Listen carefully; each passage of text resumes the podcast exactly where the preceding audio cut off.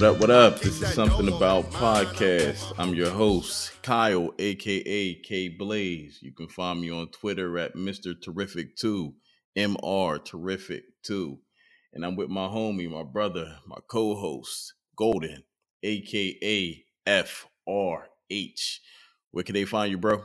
And they can find me at FRH412 on Instagram, Twitter, and all that good stuff. And you can find us at About Podcast. All right. Cool, man. So how you been? Oh, I've been pretty good, man. I can't complain. How you been, bro? I'm making it, man. I'm just trying to get to this Christmas season. We, we're so close. Yeah, I mean, this time of year is always weird for me because like it's coming off my favorite holiday and it's going into the holiday that I hate the most. See, it's kind of the opposite for me because I haven't spent um, Thanksgiving with my family in like seven or eight years because this is Amanda's holiday. Hey, bro, you are with your family. Nah, it's not the same. You know, I haven't um I haven't had Thanksgiving with, you know, my parents, my siblings, and like, you know, basically ever since I me and Amanda started dating. And so this is Amanda's holiday, Christmas is my holiday. So, you know, I'm just trying to get the Christmas. And none of this has to do with the podcast. The podcast that we reviewed. Hold up, hold up, hold up, hold up, hold up, hold up, hold up, hold up. We are back. We are back doing what we are meant to do, which is do the valuable service of reviewing podcasts for you, the people. We know that there's a ton of podcasts out here in this universe, and y'all trying to understand which one is good, which one's worth your time, which one is worth your interest. Well, now, Brother Kyle is about to introduce the one that we are doing next. Go ahead, brother. You out here grandstanding and shit, man. Yes. I mean, I'm bringing it in just like we bring it in every other podcast, but you just gotta be extra. Gotta be extra, bro. We we needed some extra energy today, bro. For real. We'll find out. All right. Well, the podcast that we reviewed this time is called Death, Sex, and Money. This is Death, Sex, and Money, Sin's dead, baby. the show from WNYC about the things we think about a lot Do you know what it is to be a lover? and need to talk about more. The contract is null and void in the event of marital infidelity. You fuck around, she gets rich. I'm Anna Sale. When I initially saw the title of this podcast, I just was like, these are like the things that half our life is based on. Like, Biggest motivations. Yeah, real shit. That's exactly the point. The biggest motivations in our life are death, sex, and money. Or avoiding death, you know, getting sex and money.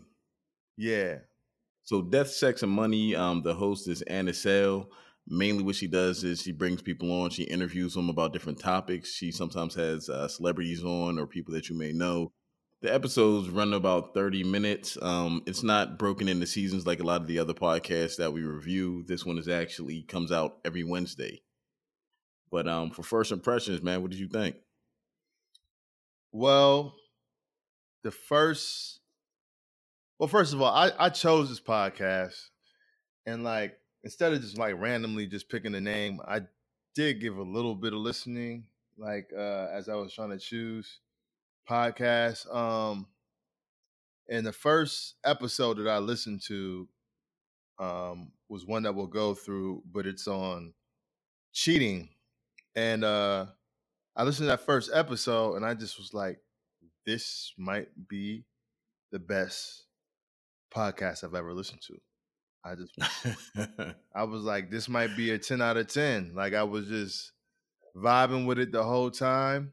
Um, I could tell that it was a podcast that jumped from topic to topic every um, episode. I knew it wasn't like a serial or a continuous podcast where you had to like listen to a previous one to, to get the context or, or something like that. So I, I I respected that from from that perspective. Um, got some NPR ish kind of feels to it. Um, based based on the name, it kind of is what I thought it was going to be. Like, figured that they would choose different topics that were relevant to these issues. What about you? I don't know. When I heard the name Death, Sex, and Money, I expected something a little more uh, like grandiose. You know, I didn't expect what we got though. I'll put it that way. I think you maybe expected like a serial episode, like maybe nah, uh not like whenever I listened to the name again and you say it, I could see how some people would expect a serial episode where like maybe different instances of I don't know these being motivations for someone to do something illegal or something like that. Like, oh, these are stories of death, sex, and money. You know, or it could have been one one story, like you know, death, sex, and money. Like the way it's packaged, like you said, is really NPR-ish, where it's um, really just you know someone sitting down as an interviewer talking to other people about aspects of it. You know, I, I guess I'm I'm thinking it was going to be more like I don't know, lip service meets Wolf of Wall Street meets you know something different. Okay, and it's Yeah. absolutely not that. yeah, it seems like you were expecting more something more along the terms of like a Vice kind of Yeah, something uh, it's just something bigger. Because you Vice, Vice would kind of like if they tackled the, these objects, they would probably do it in that kind of way. Wolf on Wall Street, lip service. You know what I mean? Whatever the other thing is, but yeah, I can dig it. Yeah, as far as actually listening to it and um, my first impressions of what I heard, the first episode I listened to, just to pull back the curtain a little bit, me and Golden, for whatever the reason, we'll, we'll listen to the six, the same six episodes of a podcast. I'll listen to him in chronological order. He will listen to him in reverse chronological order for some reason. I'm not, I'm not sure why, but so the first episode he listened to, he thought this was the best podcast ever. And the first episode I listened to, I was like, man, this kind of depressing. I don't know if I'm going to finish it. Yeah. Because the first podcast I listened to was on breast cancer and being young and having breast cancer. And I'm like, man, this is a real downer. Isn't that crazy? That that uh, breast cancer is such a downer, and cheating is so uplifting. The cheating aspect is something that is more widely talked about in even casual conversation than like breast cancer is. Because anytime you could talk about cheating and it could be a, a joke, people can make jokes about cheating and stuff. It could be lighthearted. I mean, not the actual act of cheating, but you know, you can have a conversation surrounding cheating where you know, I mean, it could be lighthearted, but well, maybe I don't know. I'm, I I can't I can't uh, say I have no experience with that I guess that has to do with your pro- promise. Pro- that word is hard as fuck. promiscuity. yeah, promiscuity. Yeah. Yeah. So yeah, but I mean, but breast cancer on the other hand, I mean, it's never funny. No, It's never funny. There's So- no so- like. so- I mean, I'm sure that there are breast cancer jokes that can be funny for people who like have survived it and like you know what I'm saying, and they can talk about their experiences and shit. But that ain't no shit that I would ever fucking joke about or laugh at. That Hell shit's no. Exactly. So we started on complete opposite ends of the spectrum, you know. So my um take on the podcast started on the low note and really worked its way up, while yours, you know, probably started on the high note and worked its way down. Real facts. Was there anything about the breast cancer episode that stood that stood out to you? there was a lot of parts of the story that I thought were interesting that stuck with me, uh, particularly as she was describing how she um, discovered her cancer, the reluctance um, to go to the doctor, a lot of things. But the thing that I could relate to was um, she described this particular person. She was diagnosed with cancer at 35 um, which is young to be diagnosed with cancer. I guess most women are diagnosed in their 40s or older. And uh, she was married with a young child, and she had made a decision not to tell her daughter. And her daughter, I think, was five years old, four or five years old. Yeah, because it was interesting. They had she had this dichotomy, her and her husband, with whether or not to tell her. Part of it is she didn't want her daughter to be scared, but the other part of it was that she didn't want her daughter like not to remember her either. Because I guess she was young enough that her daughter would kind of know her and then uh, but also still old enough that she would understand. And the, the reason why that resonated with me, that that particular decision that she made not to tell her, is because my mother had a cancer scare when I was in college, and um, it was thing they found the mass. They uh, they weren't sure if it was cancerous or not.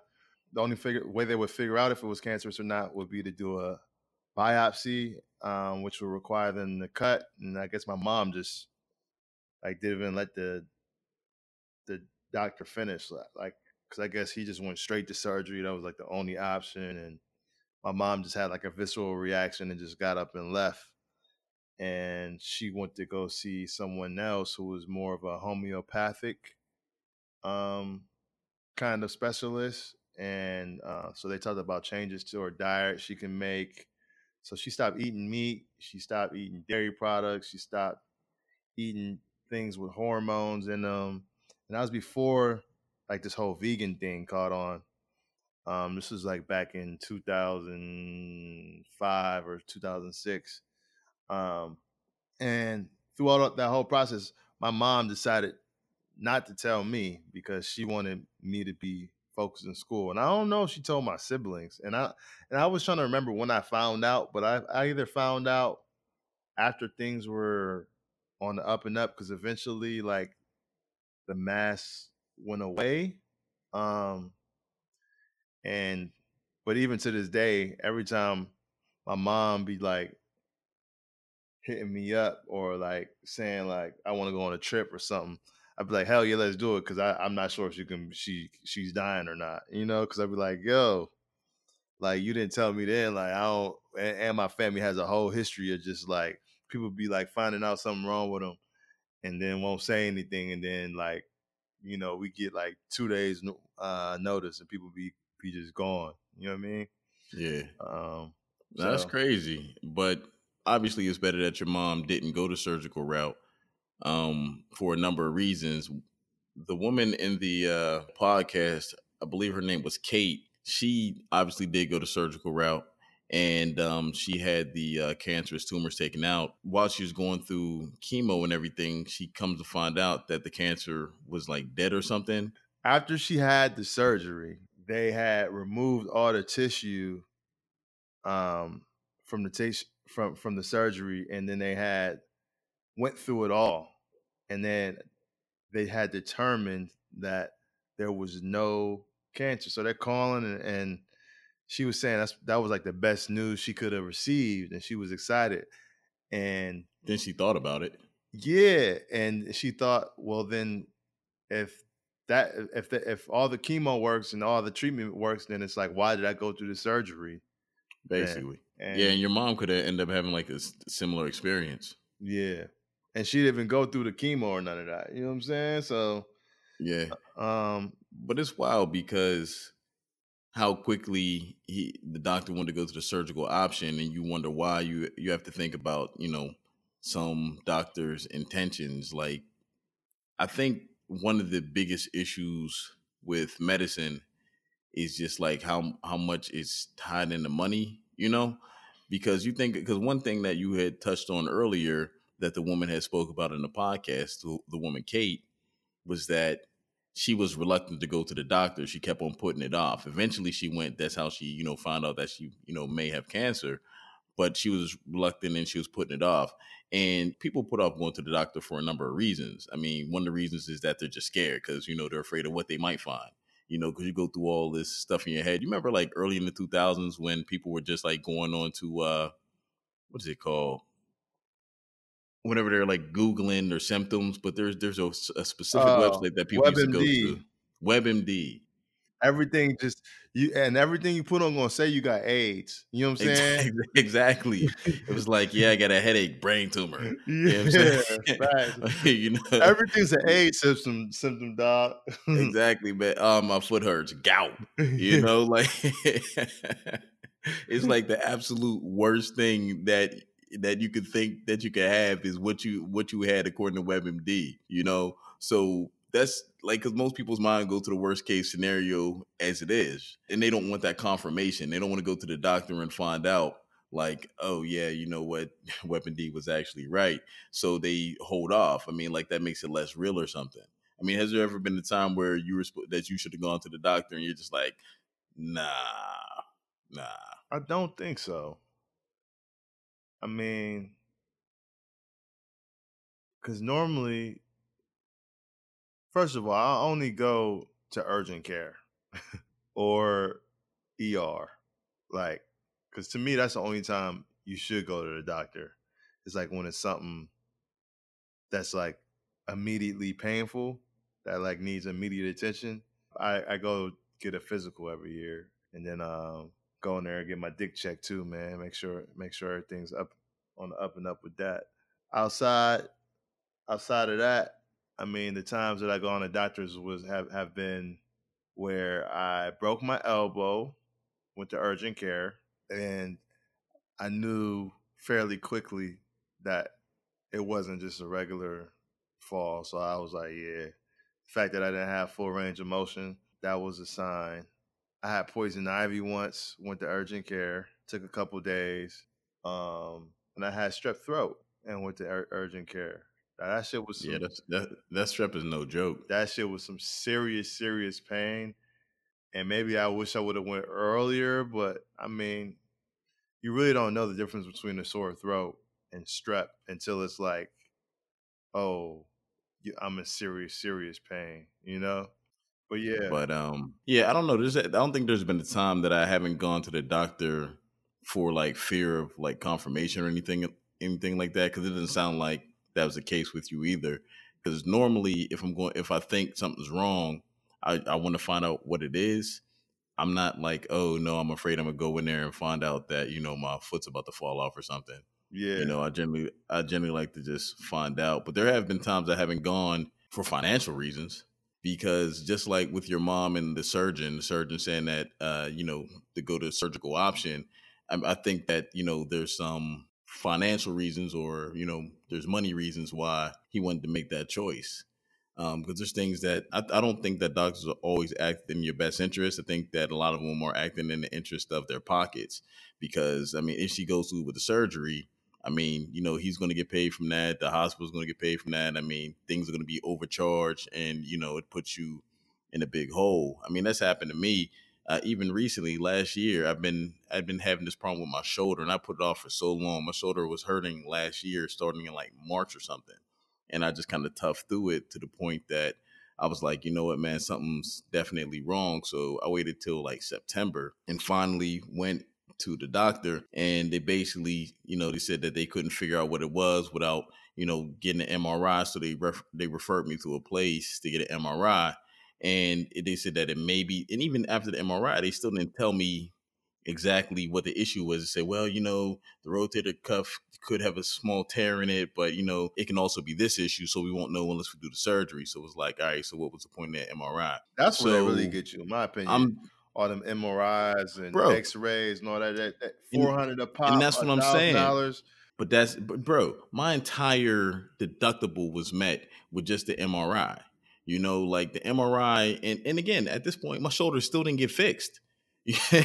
like my shoulder was, my shoulder was still had issues. Like, but that that MRI cost me like two grand. Apparently, there's other places that you can go where it can be cheaper, but you know, no one tells you to shop around for different medical things. You're just like, oh, well, this doctor knows best. You know, he's telling me the best place to go to get these things done. MRIs are bullshit. I understand that machine is probably expensive, but It shouldn't be that expensive, bro. like it's not. I feel like after a while, you get your money back, cuz, and you need to. You know what I mean? Like so. Yeah, it's man. 'cause- ridiculous how much money. I, I feel like a, a MRA doesn't. Re, once you have the machine, it doesn't require that much maintenance. Where you gotta be charging people four thousand freaking dollars for a scan. exactly. Like, that's crazy. But that's the problem, and that's what I'm talking about. Like, and I and for those reasons, I can see why people don't go to the doctor, man. Because you know, I went to the doctor and I had a bill for an entire year. I had an additional bill, like it was, I don't know, man. It was just crazy. Or like you left left your toilet running. exactly, and and all I did, and again, it didn't even fix the problem that I had. You know, so after so after I got the bill, and then they're like, "Oh well, you know, if you're gonna have this surgery to repair repair what we still don't actually know was wrong after already charging you two grand for something that isn't even conclusive, you know, you still have to pay like whatever twenty percent of the procedure is gonna cost, and that was still like another couple thousand dollars. I'm just like, man, you know what, man, I'm gonna I'm gonna sit this one out. I'm gonna sit this one out. So you did the surgery yourself. Exactly, like a G. You know what I'm saying? I got the scalpel, you know, I put it over the fire just like I saw in Die Hard. You know, I pour some alcohol on it, then I pour the alcohol in my mouth like a G. You know what I'm saying? I just went to work. All right. No. no, man. Like I like there was a lot of reasons why I couldn't go through with it. I mean, first of all, it was the end of the year and I wasn't trying to like meet my deductible and then, you know, have to meet it again, you know, two months later, since it was the end of the calendar year. And not only that, that makes sense. my daughter was still in diapers. So had I got the shoulder surgery, I wouldn't have been able to pick her up. I wouldn't be able to go to work, wouldn't have been able to change diapers. There's a lot, it would have just completely impeded my life. So what I ended up doing, I just kind of laid off the gym for probably five or six months. I, I was like really inactive. And for whatever reason, man, my shoulder just just stopped hurting, you know, when I started going back to the gym in like late spring. I mean, my shoulders kind of give me problems now that I'm back in the gym, but I just know to kind of lay off a little more instead of push through it like I was doing before. But yeah, like I said, I think that's I think the financial aspect of it is real because like my lower back's been hurting for a while, and it's not that I'm afraid to you know see what the problem is, man. I'm afraid to see how much it's going to cost me to see what the problem is.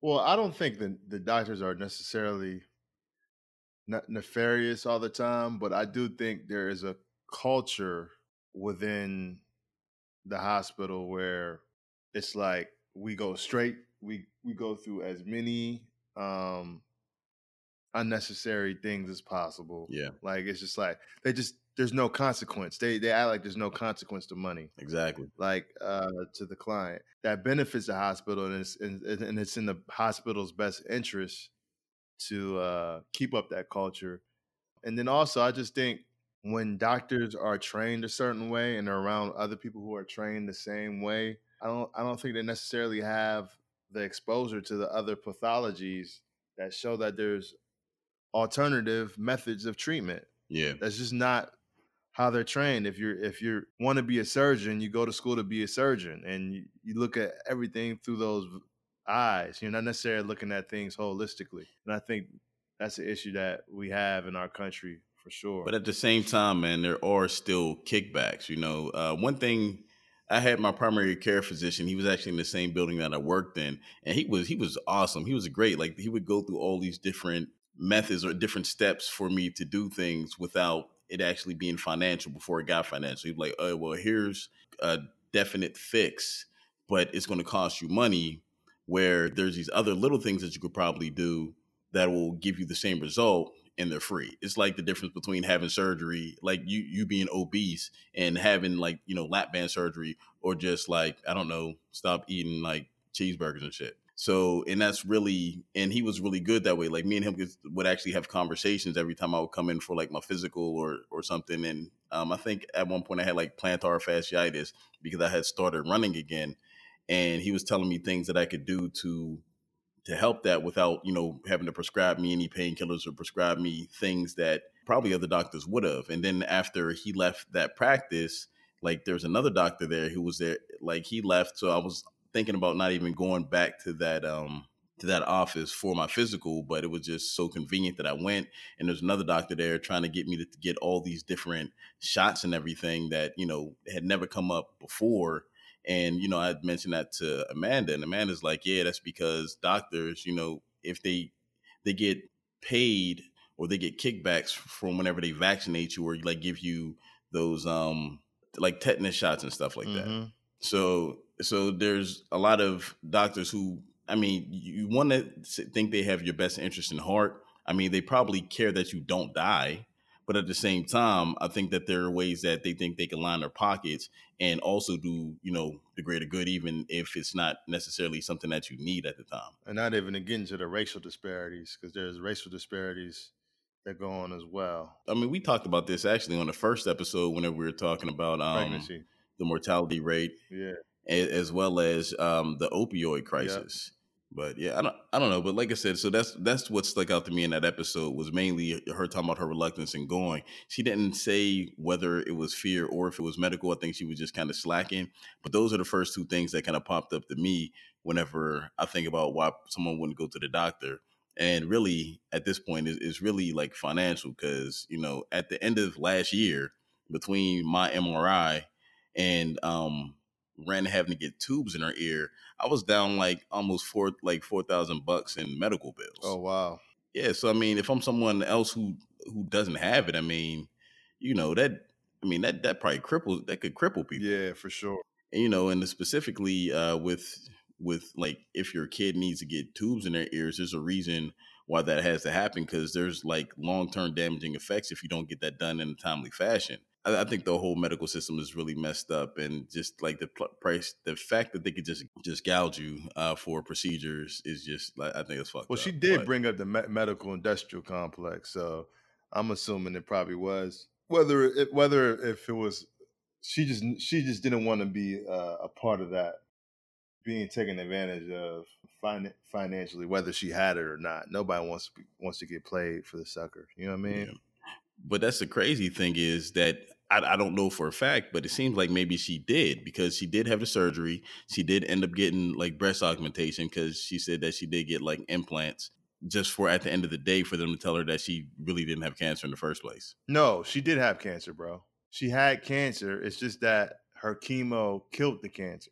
There would have been no other way for them to know that she was 100% cancer free without doing the surgery. I don't I don't know. I feel like there's a wasted step in there, and she even mentioned that. No, That there's it a waste of felt step like a waste because it's like, why did you have to go through all the surgery if, if the if the chemo did its job?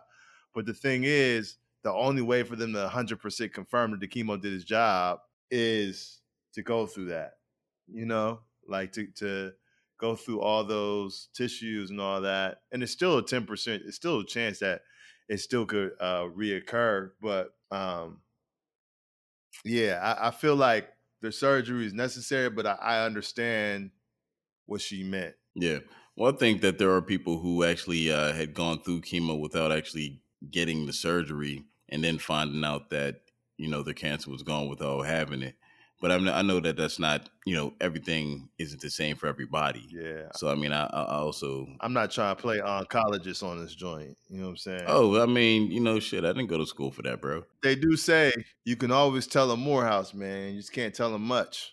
So, you know, niggas be thinking we know everything, but I'm not going to take Yeah. cr- credit for that. those were a couple things that kind of stood out to us in that first episode. Uh, another episode that I listened to, and I'm guessing it was the second to last one you listened to. The host was interviewing a debt collector about collecting debt. uh, you know, she was telling stories about how she got into debt collecting, what it was like to be a debt collector, um, kind of the culture around the office. And there was there was a lot of things that actually came out of that that I found pretty interesting. One thing that she said is that she never felt any remorse calling people to collect this debt because it's like, hey, you have bills, you have to pay your bills. Like, and she and it just never really dawned on her that she was doing anything bad. And you know, for all intents and purposes, I mean, She wasn't. doing her she was doing her job, you Yeah. know. So I just to me that that episode ended up being better than I thought for a number of reasons. Um, one of the first ones just kind of getting a different perspective on it. One of the issues with what she was doing is it was kind of like I don't want to say predatory in terms of like debt collecting, but they were being like more aggressive than they're allowed to be given the uh, law basically where they're telling they're telling people that you know hey if you don't pay this debt we're gonna go tell your neighbors and tell everyone you know and you know we're gonna embarrass you and all this other stuff and they're not allowed to do that apparently Yeah, well, and they they weren't accusing her doing it. They were accusing her of being complicit with people who were doing that. And that was after she moved on and started her own company that was like a served as like a clearinghouse. Um so like a a a debt collection company would um get someone to agree to pay and then she would basically be the in between person who would debit that person's account and credit that debt collector. One, but one key thing in this episode to recognize is that she's from Buffalo, New York. Oh is that close to somewhere that's special to you I got, I gotta, you know, every episode I gotta preface. I'm originally from Rochester, New York. All right, but I have a close friend, and he's from Buffalo. Stan, my my my man Stan. We was in Vegas I don't know why we were there. I think Stan was there for work. And so he invited me out. Like he got a homie E, and I've been around like a lot of drug dealers and shit in my life. And E like seemed like he was a drug dealer. You know what I'm saying? The way he dressed, the way he carried himself, you know what I mean? Big ass pinky ring, homies there. Like it just seemed it just like, you know what I mean? What's up, dog? What's up, E? Blah, blah, blah. But I was talking to E, and E was talking about how he had a debt collection company. And so basically what the debt collection company uh, would do would be these guys would go to uh, let's say you're a medical company or something and you have debt that you're going to write off right?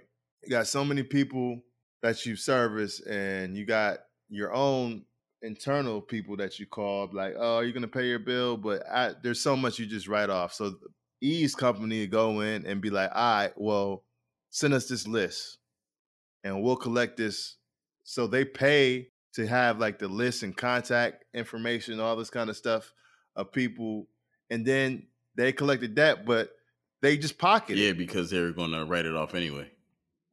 Yeah, exactly. So there's a business, and and the reason why Buffalo is important is because New York was is is one of the places. The state of New York is one of the places where that industry is at least at the time was one of the least regulated. It was interesting when this lady eventually got caught up. She made a plea deal with the the state where she can no, no longer work in that industry anymore. You know, for being complicit in some some activities that um, overstepped the bounds uh, that she was that they were supposed to be. That actually leads into something that I was gonna I wanted to bring up about this episode. I mean, because two things. But hold on one second. I just wondered when they when they announced that shit because it said it was like she was part of this whole uh, a whole thing that was rampant in her area. I wonder if he got caught up in that shit. I mean, shoot, That's you can find out. I could, but I don't know if I feel like making that call. All right, you probably that's probably a call you wanted to make before the episode. Yeah, Yeah. yeah, yeah. yeah. But uh, there was two things I wanted to address address on this episode before we move to the next one and ultimately uh, get to our breaks. We can get the the big picture, you know. But one of the things was the consequences, like consequences and actions, man. Like, because you hear a lot, like every time you hear anything about debt collection, it's always negative. It's always like these people are like the like the devil. You know, it's like, man, I don't believe these people calling me for for debt. I can't believe that you know they're harassing me. And it's like, yeah, man, but you know, you got this credit card that you haven't paid on in like nine months, and but you still got your Xbox. It, it's weird how easily these people can become the criminal for things that you actively put in motion. That's not something that's often thought about. Like for you, I mean, have you ever had any any uh, things in collections or anyone calling you, hounding you for money? Fortunately, I, I haven't had anything. Um, for me, I've had people call for other people.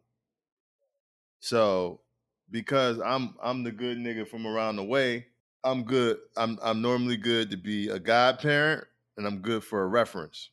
And so people be listening to me as references for uh like student loans, for rent a center. So I've gotten calls from from my homies um asking asking my homies about like have I heard from him because he he got these fucking rims from Renton Oh, Road wow. and he ain't fucking pay him back or you already know who Yeah, that was and or or I got a homie he uh had his fucking student loan officers calling me and you know he just be like I'm like nigga if them niggas don't give a fuck I don't give a fuck. I ain't gonna tell you where they are. They're like do you have a good number on? Or I'm like I, yo, I haven't talked to him in a long time. I'm sorry. And there was somebody else and another one the center I remember who was there. Oh I think that was my guy my young homie yeah he had rent center calling me asking asking me about uh if I knew what our living room set is and shit. Yeah. You know what I'm saying? So I haven't had anybody uh call for me personally, other than like a medical Yeah. thing, and then that was actually like a misunderstanding. That was like I just was like, look, here's the insurance number. Like I pay. It's it, it- it shows on on this system that it that it's paid. So like what's up? Yeah, no, only time I really had those issues was like when I was fresh out of college. Probably not fresh out of college. I was probably out for a few months before the student loan people started calling me, and that's when I really had to, you know, take getting a job seriously. Man, you only had so many days of forbearance that you can uh that you can put that stuff off. But outside of that, that's the most popular one, bro. Is is the college debt? yeah, but I mean, and the worst part is cats who went to college and didn't even finish, and they still got college debt.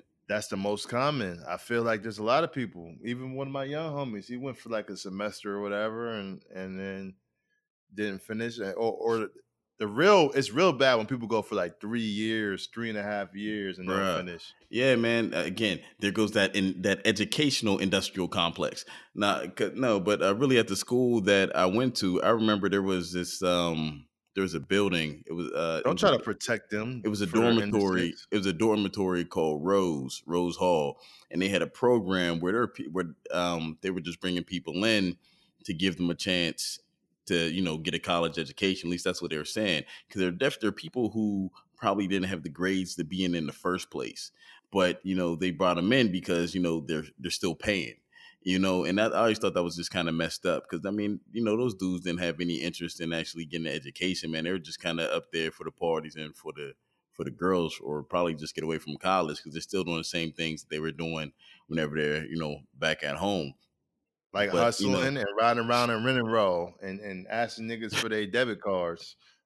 Exactly, man. That's and you know, and buying pizza apparently a lot of it.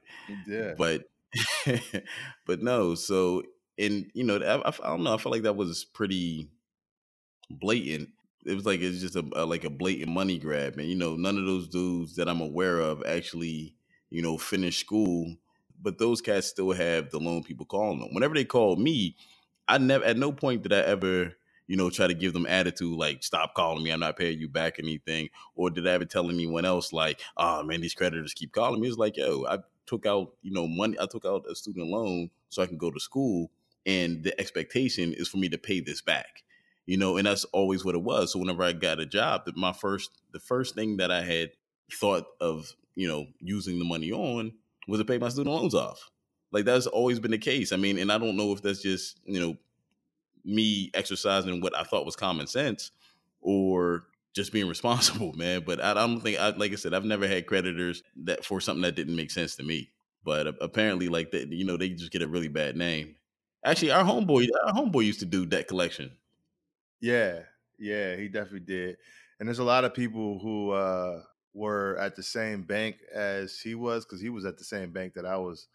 And uh there's a lot of people who started their career in in the same p- part where he was. and It actually gave him a, a good base to to go in sales because like if you can get through that, you kind of can Get to anything. Yeah. yeah, you learn to deal with rejection. You learn to overcome objections and stuff like that.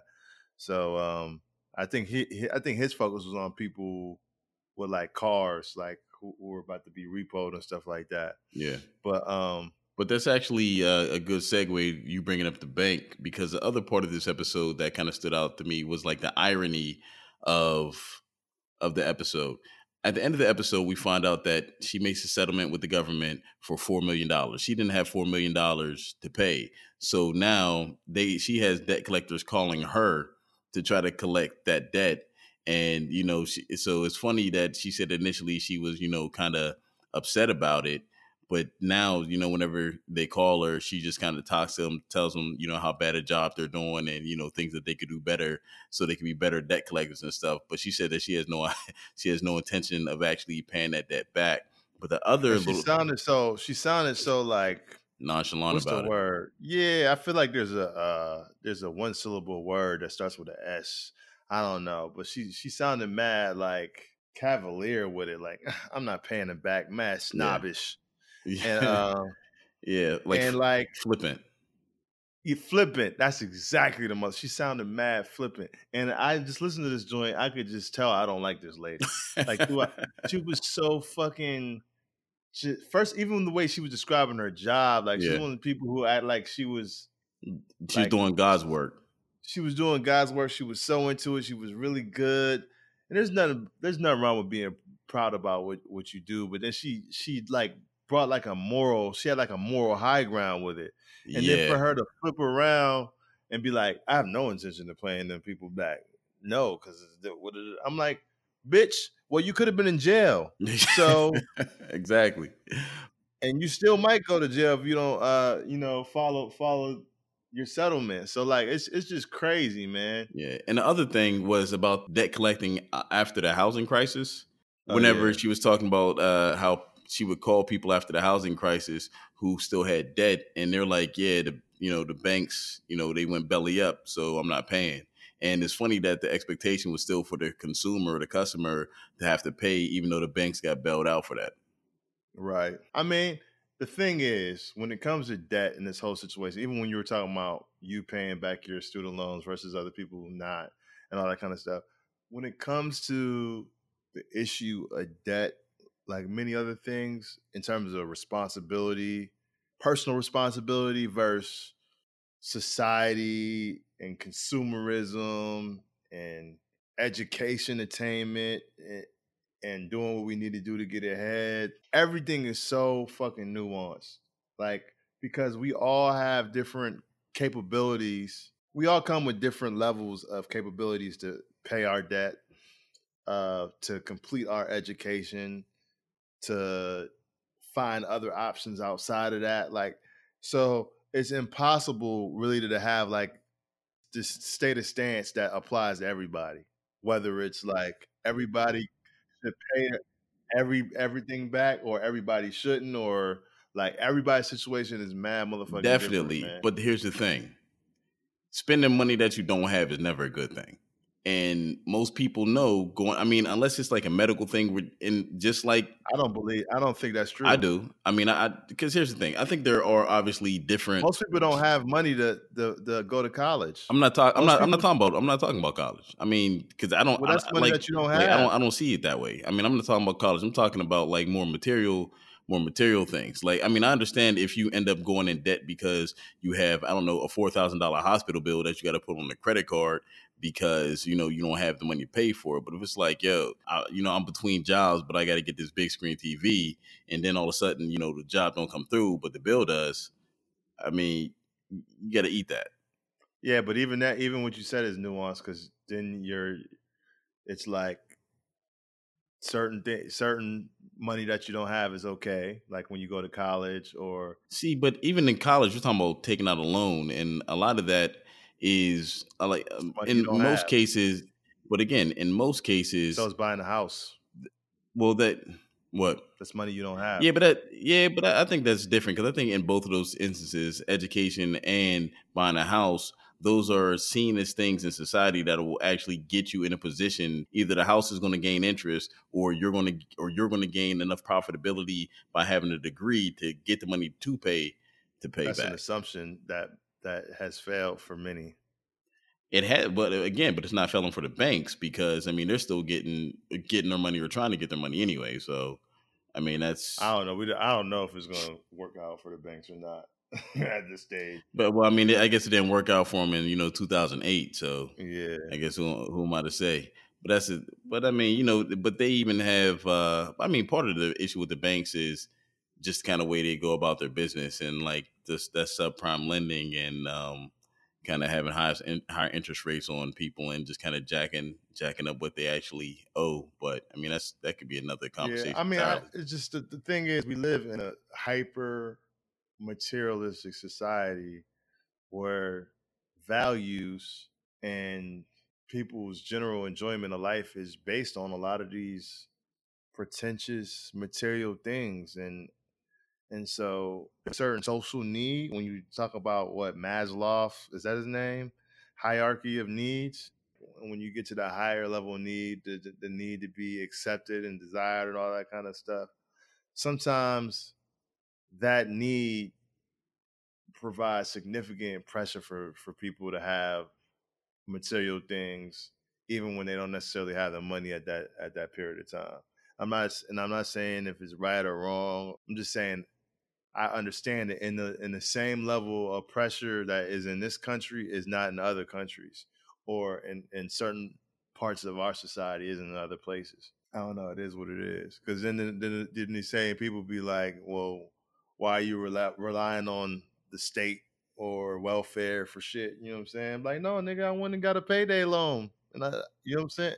So, but I do understand yeah. there there definitely is a level where it it is unwise and and it's it's reckless. You know what I'm saying? I'm just saying it's just it's it could be a slippery slope yeah. in terms of determining where, where that where that is. Some of it is a trap too. I mean, because like I said, I mean you have predatory lenders, and I mean you literally have places that are set up for you to fail financially. I don't know, like there's places that'll give you like credit cards with really high interest rates and and really hope that you mess up your credit. That way, you know, Leeches. you can't really have a bank account or something. Basically, man. So I mean, so those payday, so those payday loans. I don't know, like it's it's crazy. Just imagine working, you know, working for your full paycheck and like you can't even like have a bank account or something to cash a full paycheck or whatever. That that shit is crazy to me.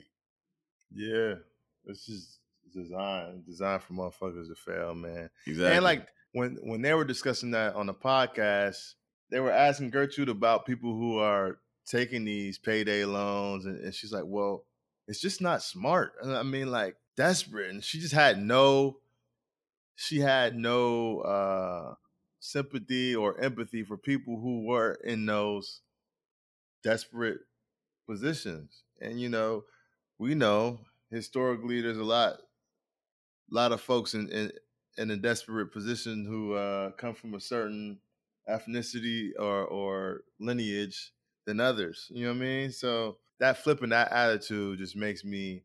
I don't want to say I'm happy that she's in debt and got people calling her, but yeah, I mean, because because like, eh, it's like really she came from you know she's speaking from a privileged standpoint, you know, and now she's in a point where she's not privileged, and now she's going through and doing those same things that she would get so mad if if she heard you say she was privileged. Yeah, I mean, she probably she, she, probably thinks she, she didn't go to college.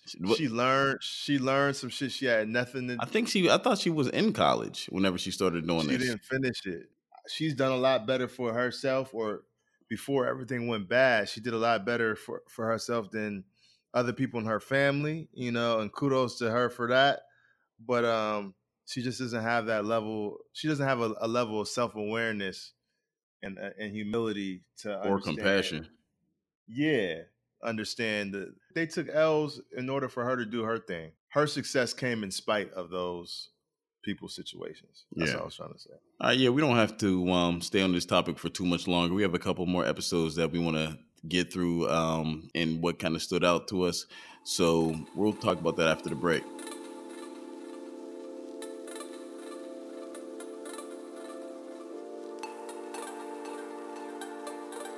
A lot of people ask me what FRH stands for.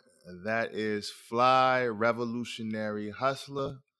And if you would like to buy a shirt, buy a hat, check out the social media, buy some music, get some signed albums, go to flyrevolutionaryhustler.com. We are Fly Revolutionary Hustlers because we are united, we are on the come up, and we are never afraid to be first.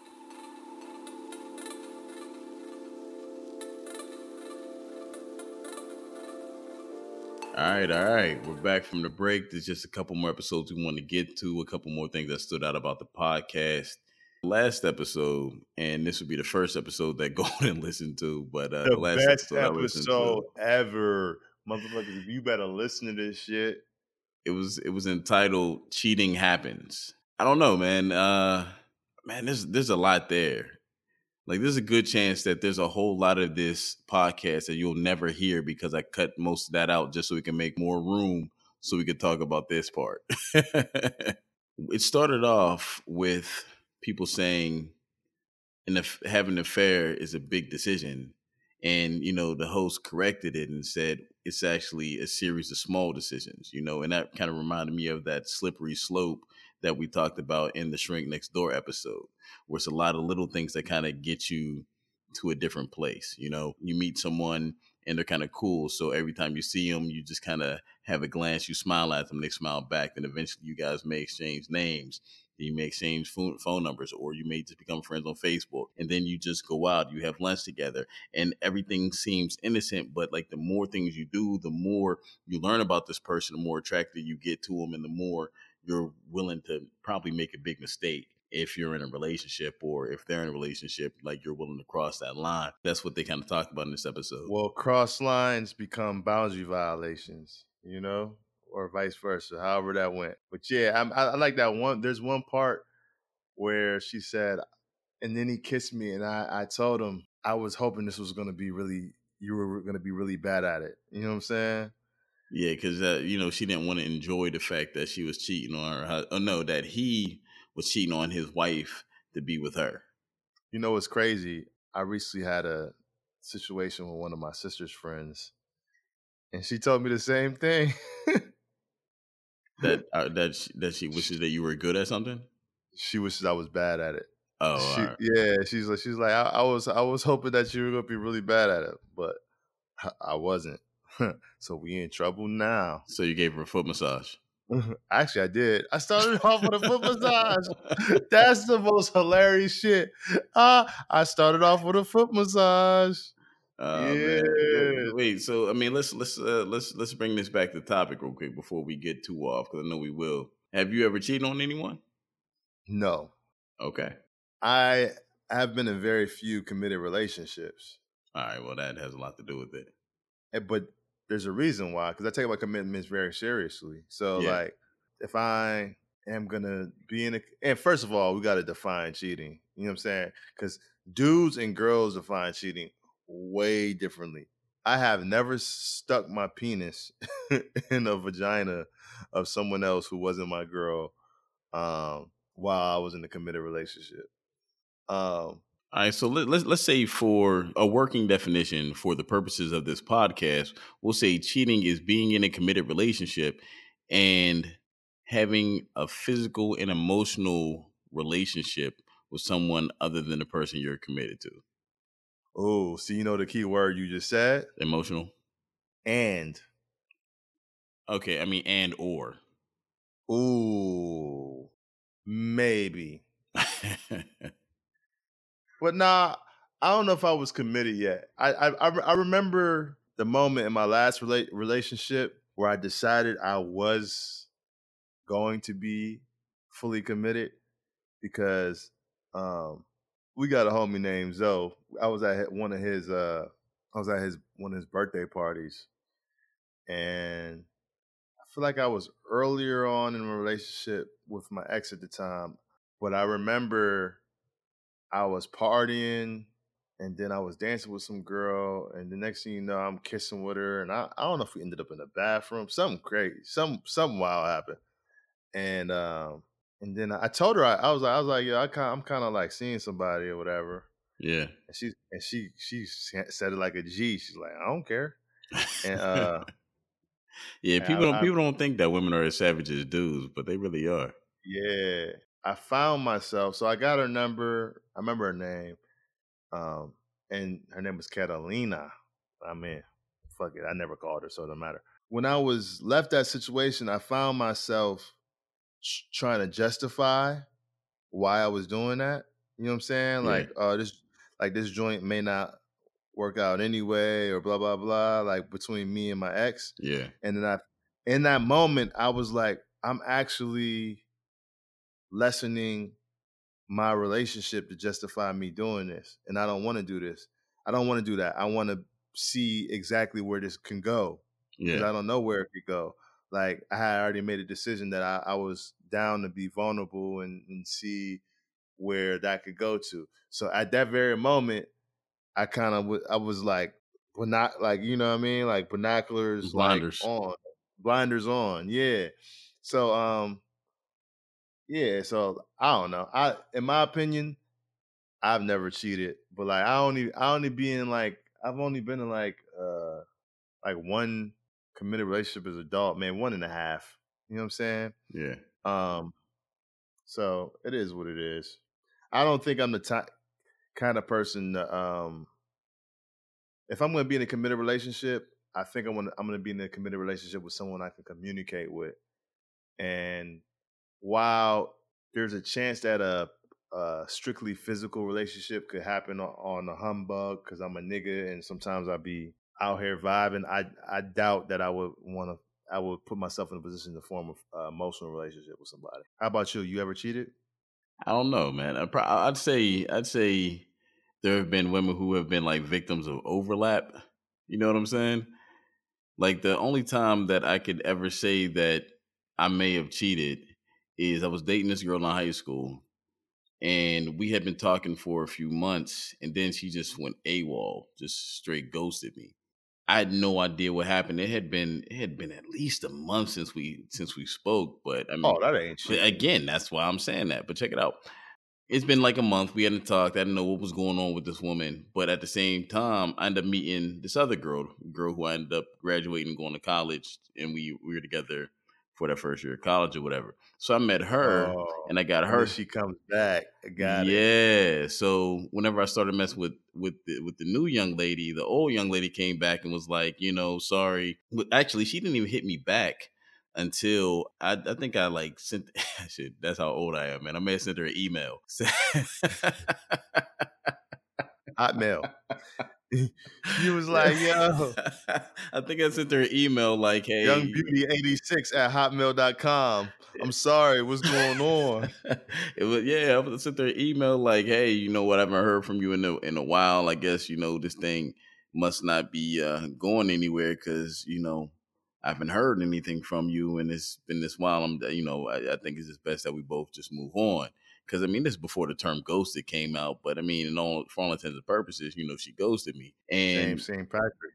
Right. So then she actually hits me back like a day later saying, "Oh, I'm sorry, I haven't, you know, been calling you or you know returning your, your emails or whatever." But you know, my grandma was either sick or died, one of the two, and you know, she's like, "I've been really taking that hard," and I was like, "Oh," but I kind of seeing someone else now, so you know. Good luck with your grandma or something. I don't know, but uh, ultimately, but ultimately, It'd be funny if it was just like, but like I was kidnapped by these strange men. nah, but that I think that's the, probably the closest I've really gotten to cheating. I mean, there's been other women who I've had um relationships with that weren't like strictly monogamous or you know, but they were pretty I guess it'd be classified as serious, but it was never categorized as, you know, exclusive where I've done things with other women while I was with them, but I don't think there's anyone who I've ever claimed as a girlfriend or anything like that that I've, you know, messed around on. yeah, I can I can dig it. Yeah, I'm much like you, and I I think we probably need like a third person here who doesn't share our views to like really liven up this discussion, because Yeah. like eh, I'm the same way. Like I'm not going to make a commitment to someone if I don't think that I can, you know, follow through on that commitment. Because one thing for me growing up has always been integrity. You know, your word is your bond. You know, you are who your word says you are, and once you don't have your word, you don't have anything. So if you give your word to a woman that you know you're going to be with her, you're going to treat her correctly, you're not going to cheat on her. You're, there's no going, there's not going to be any infidelity. Then at that point, you got to stick. Hold up, I never said that. I wasn't. That's not what I told her. No, I'm joking. I, I- was at I was at one of my homies' weddings who you know has lived a a, a, An adventurous lively life. life, an adventurous life. I was at his wedding, and I was listening to you know they did their own vows. And this nigga said, "I will put no one else above you," and I just was sitting there like, "Nah, see that's semantics." Mm. They ain't playing a semantic game. Like that means there could be somebody else. I'm just not gonna put her above you. I can put her below you. same level below. You know what I'm saying? That's crazy. But I kept that to myself. I didn't want to. I didn't want to ruin the vibe. Nah, man, that's like I said, that's always wild to me because I, I, I mean, I'm guessing there's reasons people cheat, and I mean, I can understand. I mean, we talked about it on the first episode that we did about how difficult and complicated relationships are, right? And it's funny, I was actually on the phone with my uh, my buddy Jonas last week, and we were just kind of talking about relationships and just how difficult they are and how difficult it is for things to read. And one of the things that came up was just how you know when you're not supposed to be in a relationship anymore. I think the problem is sometimes people don't know whether they're supposed to be in a relationship. And I mean, if you're cheating on someone, obviously you're not supposed to be in a relationship. But That's not necessarily true. yeah, it probably is, man. I mean, No. you're not mature enough to have that relationship if you're going to cheat on the person. Like that's just dumb. That's not true. In what ways is it not true? If you, if you are on a business trip and like you meet somebody out, have sex with her, and you're in a committed relationship at home, I'm not gonna say you don't need to have that relationship. Like you just might have to work on yourself. You Like, to- that's- isn't that what it, you might have to work on your you might have to work on your impulses. You might have to ha work on your man, you should have worked on that beforehand, you- man, because you got to know yourself before you get into these relationships, bro. Uh, nah. Ah, yeah. thing. No, that's not true because, like, first of all, people have all kind of flaws and triggers that be, that can become troublesome in a relationship. It may one might be how you respond to things, one might be how you listen to people, and it's up to the people in that relationship to decide which one of these flaws, how important those flaws are. You know what I'm saying? So someone who's a, a, a terrible communicator may be even more even less ready for a relationship than somebody who has cheated I, I think like in our society we put like this whole thing of like cheating on this whole fucking grand level but like it's just a fucking physical thing that happened with somebody else. Like i don't think it necessarily needs to be on this fucking huge pedestal. It's, it's it almost reminds me of when people like put certain sins above other sins. Like they want to like harp on homosexuality when and not say anything about like promiscuity or anything else. Like it kind of reminds me of that. Like so i'm not going to say you don't need to be in a relationship i'm what i i will say is that you're putting your your relationship at risk. Um Nah, man. I, And th- I, th- I think you're trying to like poorly logic your way out of it because I mean, yeah, it, yeah, I'm yeah, not- like yeah, think- it's a physical thing that happens, but at the same time, it's not about the physical thing. It's about the the commitment and the statement that you made, saying that you wouldn't do that thing. So I mean, at that because at that point, like you said in the last episode, that it's worse to be a liar than it is to be a killer. And if you're a cheater, then you're a liar if you told that person that you were committed to them. Yeah, but lying is I I one thing I will say, and I've noticed throughout people just in my observations is that there are people who are completely honorable and trustworthy people that I fuck with. Who Then they're not fucking partner. honest and trustworthy. What the fuck are you talking stop. about? Like that's an oxymoron. It's Let not true. continue. No, no, yes, it is. That means I can trust them with money. I can trust them to when they say something, they do something. But for what for whatever reason, this is a weak spot. I think there's so many different reasons why people cheat, different flaws in people, and I feel like um, when you talk about a relationship with somebody and lust and love and all those kind of things, it's such a fluidity of you stating and and sh- and showing up as your best self for the to keep the person uh, that's your partner happy, but you're all you're still dealing in your reality and dealing with who you are.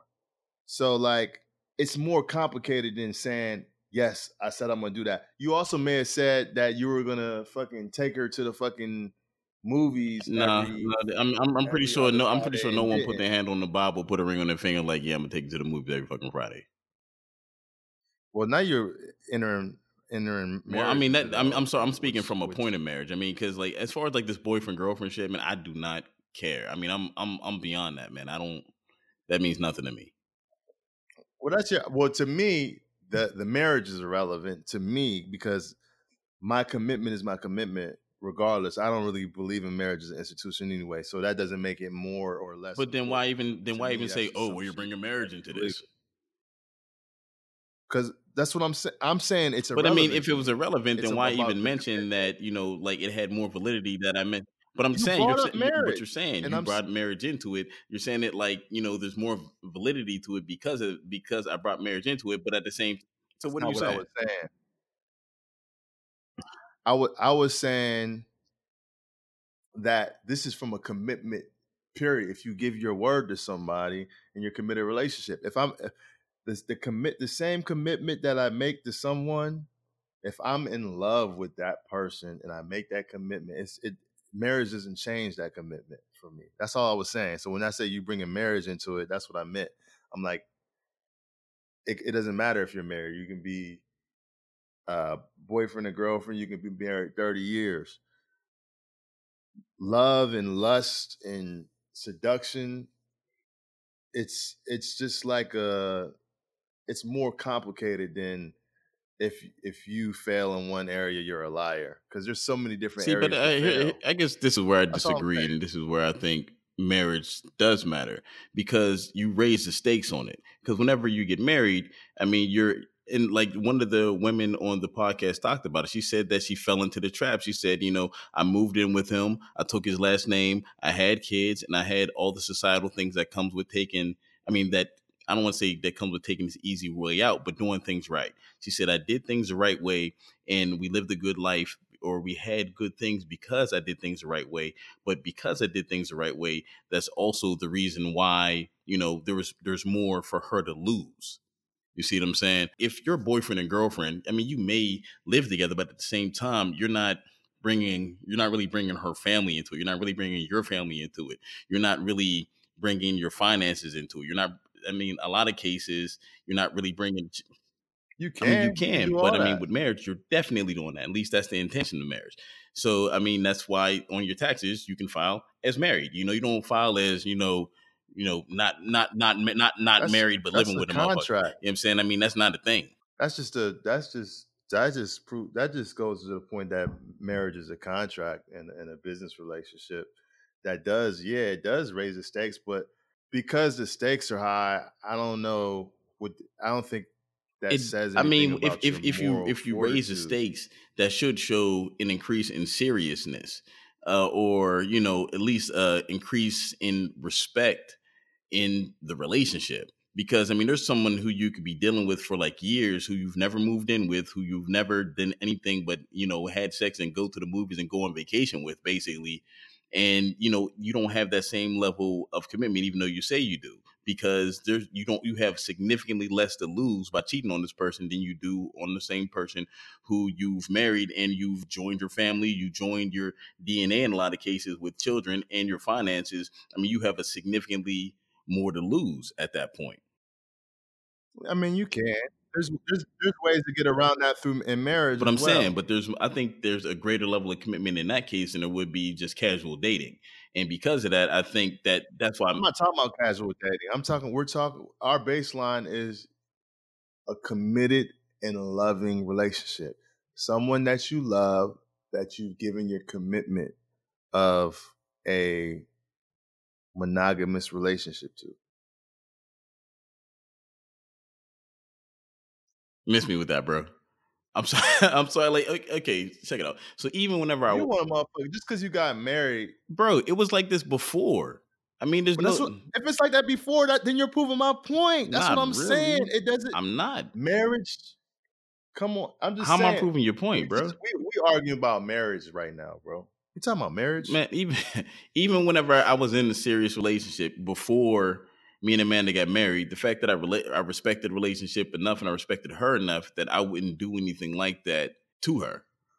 Well, that's what I'm saying. I'm that's my point. It's people who are at that level of commitment.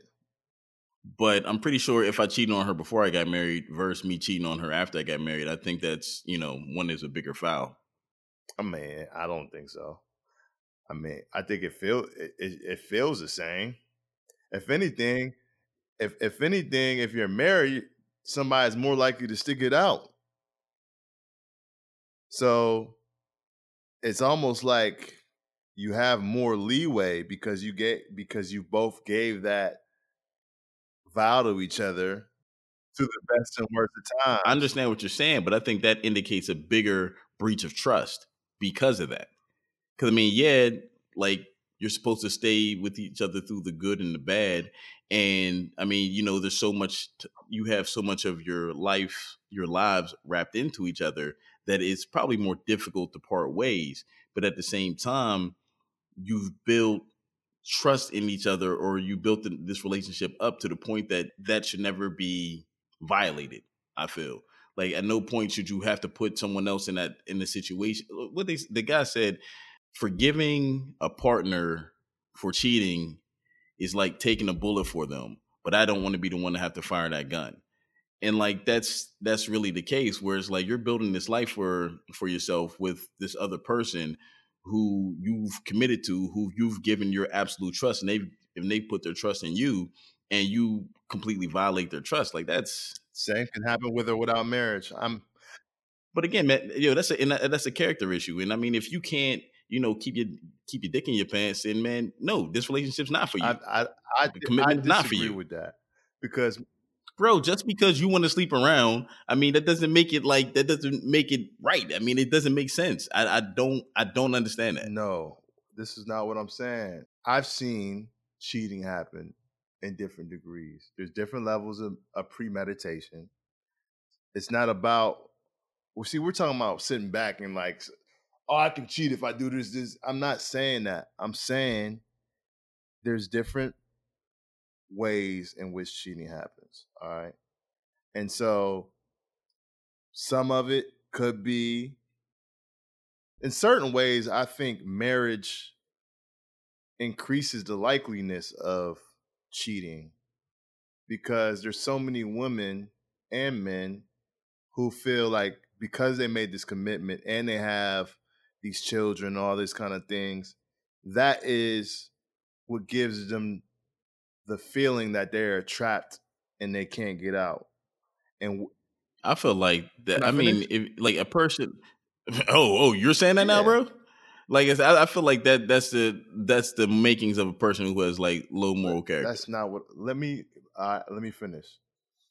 So because they have all these obligations, right? Because we know how life happens. Dude's working all the time. I'm doing my part. I'm getting the bread. You know what I'm saying? Wife is taking care of the kids. She's she's doing the kids. They're and eventually they become like two different independent things working, right? And like like the one example was given was talking about how like the the one woman was taking care of her kids. That was her role. And after her kids got older and didn't need mom as much, and dad was still out here doing what he has been accustomed to do, getting the bread and all that, she kind of lost her value. And then some sometimes through all long long term relationships, like you kind of loot that that spark can come and go, right? And so I feel like when you feel like you're stuck within something because all your commitments, I f- feel that yearning to feel free again and to feel acknowledged by someone can increase. Um, so in some ways, I feel like marriage can actually help to make that more of a thing. You know what I mean? That's part of why I don't really respect marriage. You know what I'm saying? Personally. But like not that I don't respect marriage, but I don't respect the institution of marriage. Like it doesn't mean anything to me. Um because I, I personally feel like there's more negative things that come with it than positive if you don't want children. Like children change everything. You know what I'm saying? Um, because to me, what mar- the institution of marriage is, is that over the course of a, a relationship, you know, you may you have you may have a healthy and viable relationship for six months, six years, sixty years, your whole life. Um, and there may be a point in time where that relationship isn't healthy and viable anymore. So you know what happens when that happens at any given time? Those people oftentimes agree to move in separate ways. You and you you deal with the pain and, and the loss however you do it and you move on. To me, marriage as an institution is something that you build around you this to prevent that from being an option, to make it more difficult from being an option. And in my mind, the only logical reason why you wanna you you would wanna prevent that from being a viable option is for the betterment of children because you're placing their needs and their their stability over your individual needs.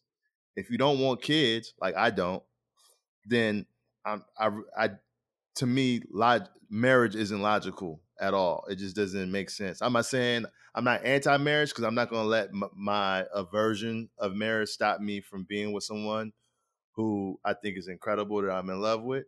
But like, it ain't gonna be my goddamn idea. So Yeah, like fuck everything you just said, bro. I hear what you're saying. I'll, I'll start there. I hear what you're saying, and I I definitely agree to some extent.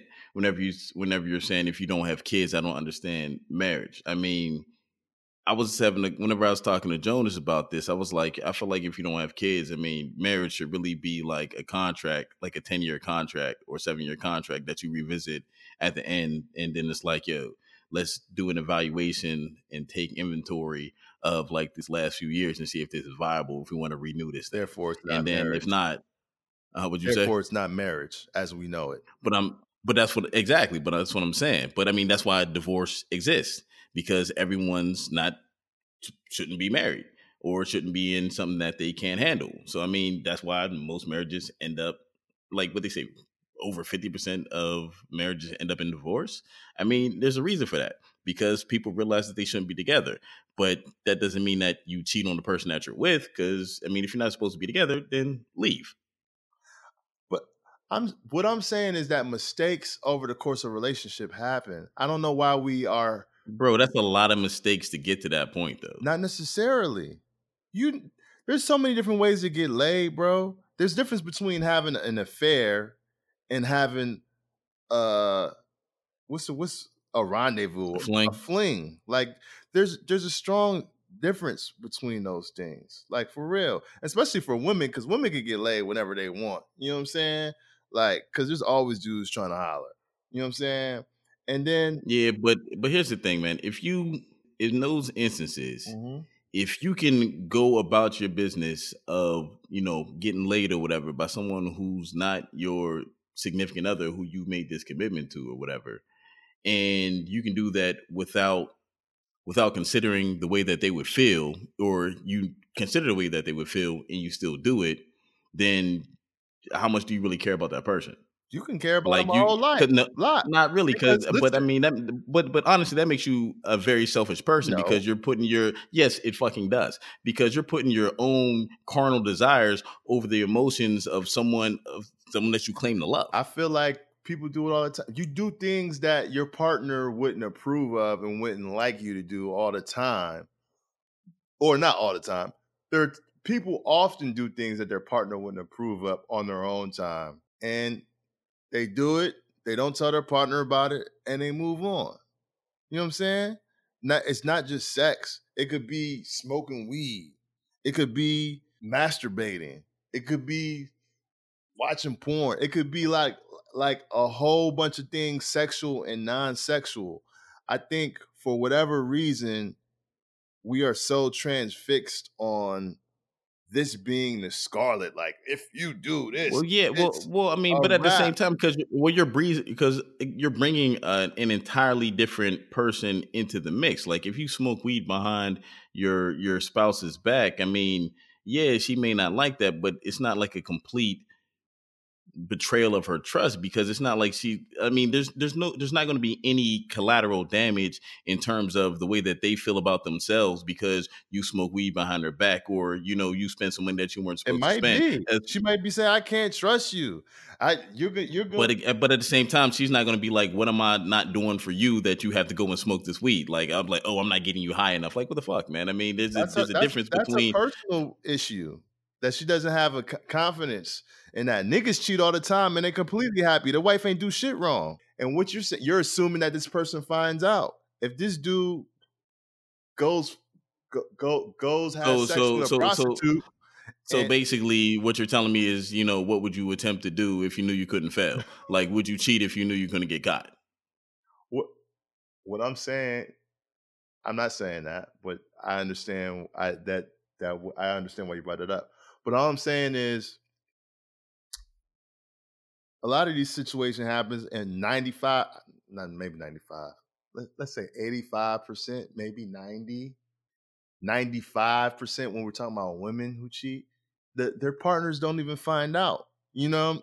So like if the harm is in that person, if if we're talking about this harm and what it brings to people, and it never comes to light, then what what is it? You know what I'm saying?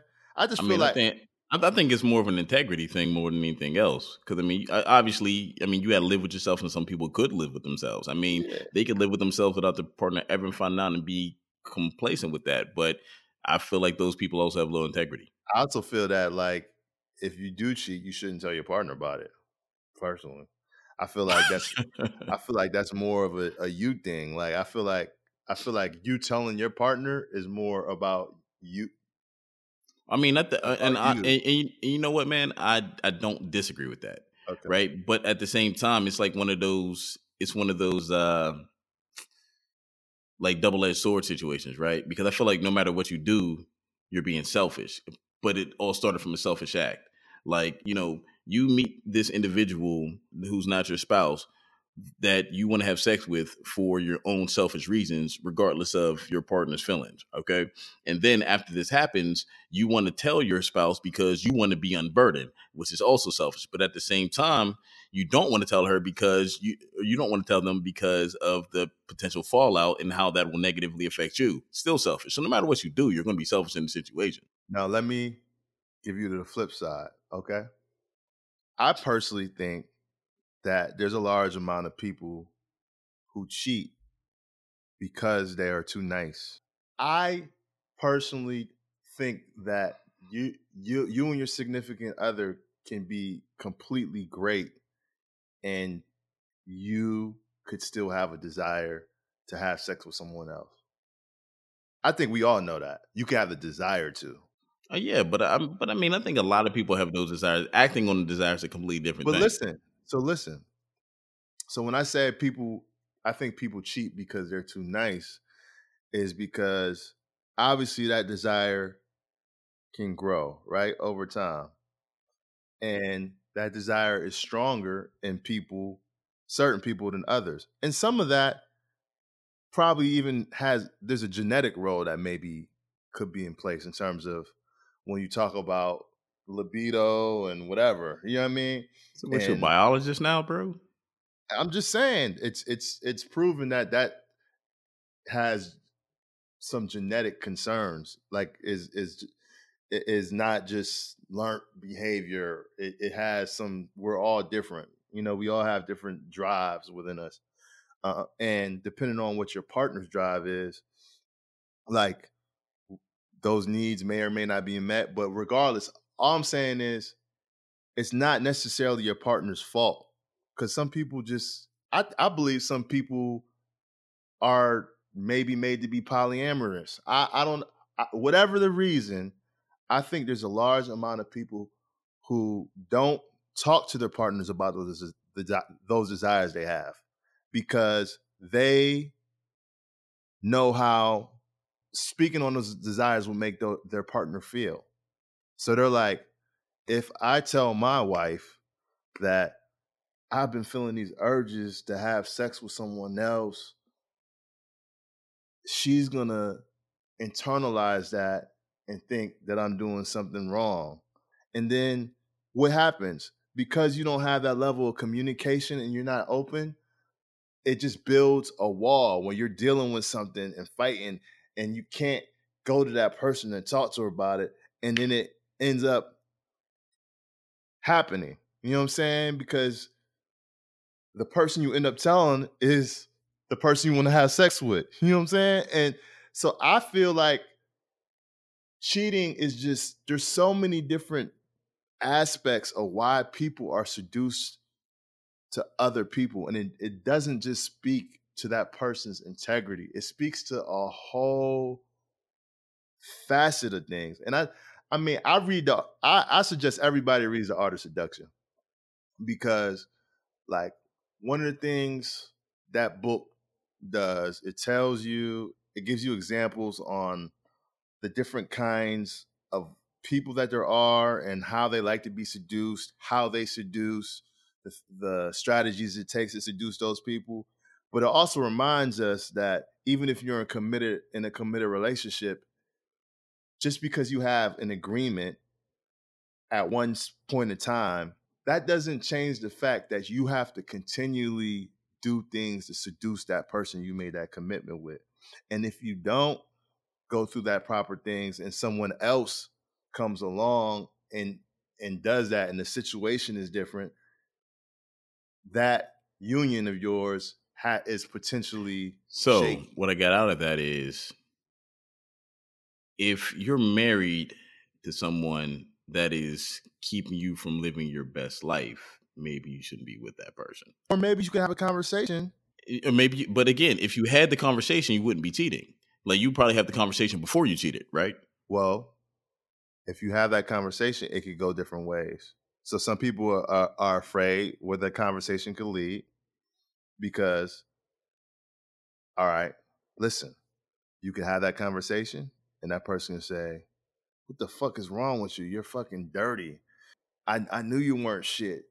Uh, like, what the fuck? Like, I, I can't even be with you. Like, just Then you know that I'm you don't need to be with that person. I mean, there you go. Hold up, listen, listen, listen. That's a risk, though. It's a risk because it could also could be a person who just who just isn't able. You're not able to communicate and just doesn't deal with that level of communication well. So you try to have that level of communication with them, and they're just like, "You're terrible," blah blah blah blah. Right? Or it could lead to a conversation. Let's go to counseling or it could be like well what is it let's try to get deeper like what is this thing that that's within you it could lead to an open relationship it could it could lead to people like for example like there was one person in the group in, in, in the in this podcast right now she did it a fucked up way she got caught cheating or i don't know she if she didn't. got She caught uh, she ended it. Then she told her husband about a month later. But she and she but she held the relationship hostage because she basically said, in order to keep this relationship happening, here are my list of demands. And this is after she cheated. Like she went she went in like a G. Like yeah, I cheated Yeah. on you. but what she but- should but what she should have did was had that conversation before That's what I'm saying. of but listen these are the risks now you can now you can understand why people cho- choose not to have the conversation because the risk is that this person blows up and leaves and destroys your family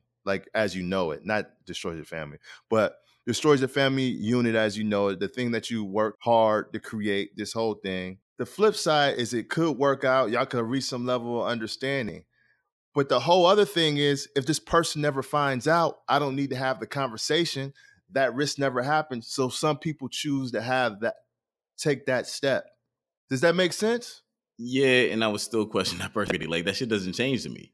I mean, the fact I'm, I'm sorry if you're willing to go back on your word. I mean, because even with the woman that you're talking about in the example, like if she, she said that she didn't give her husband enough credit on how he would handle this, you know, because ultimately what they decided was that they would be allowed to have that they would be married to each other and they would also be allowed to have flings with each other. And it seems Yeah. like if she would have just Well, with- had that with conversation with him in the beginning, maybe you know she could have avoided feeling like shit. that could but that's a risk it, it, it Who, could ca- who gives a shit? So was cheating. So was cheating on your partner. That's a Hold risk. up. She also could have been wrong, and this dude couldn't have handled it. And he just says, and he could have just started treating her like she was like she wasn't shit.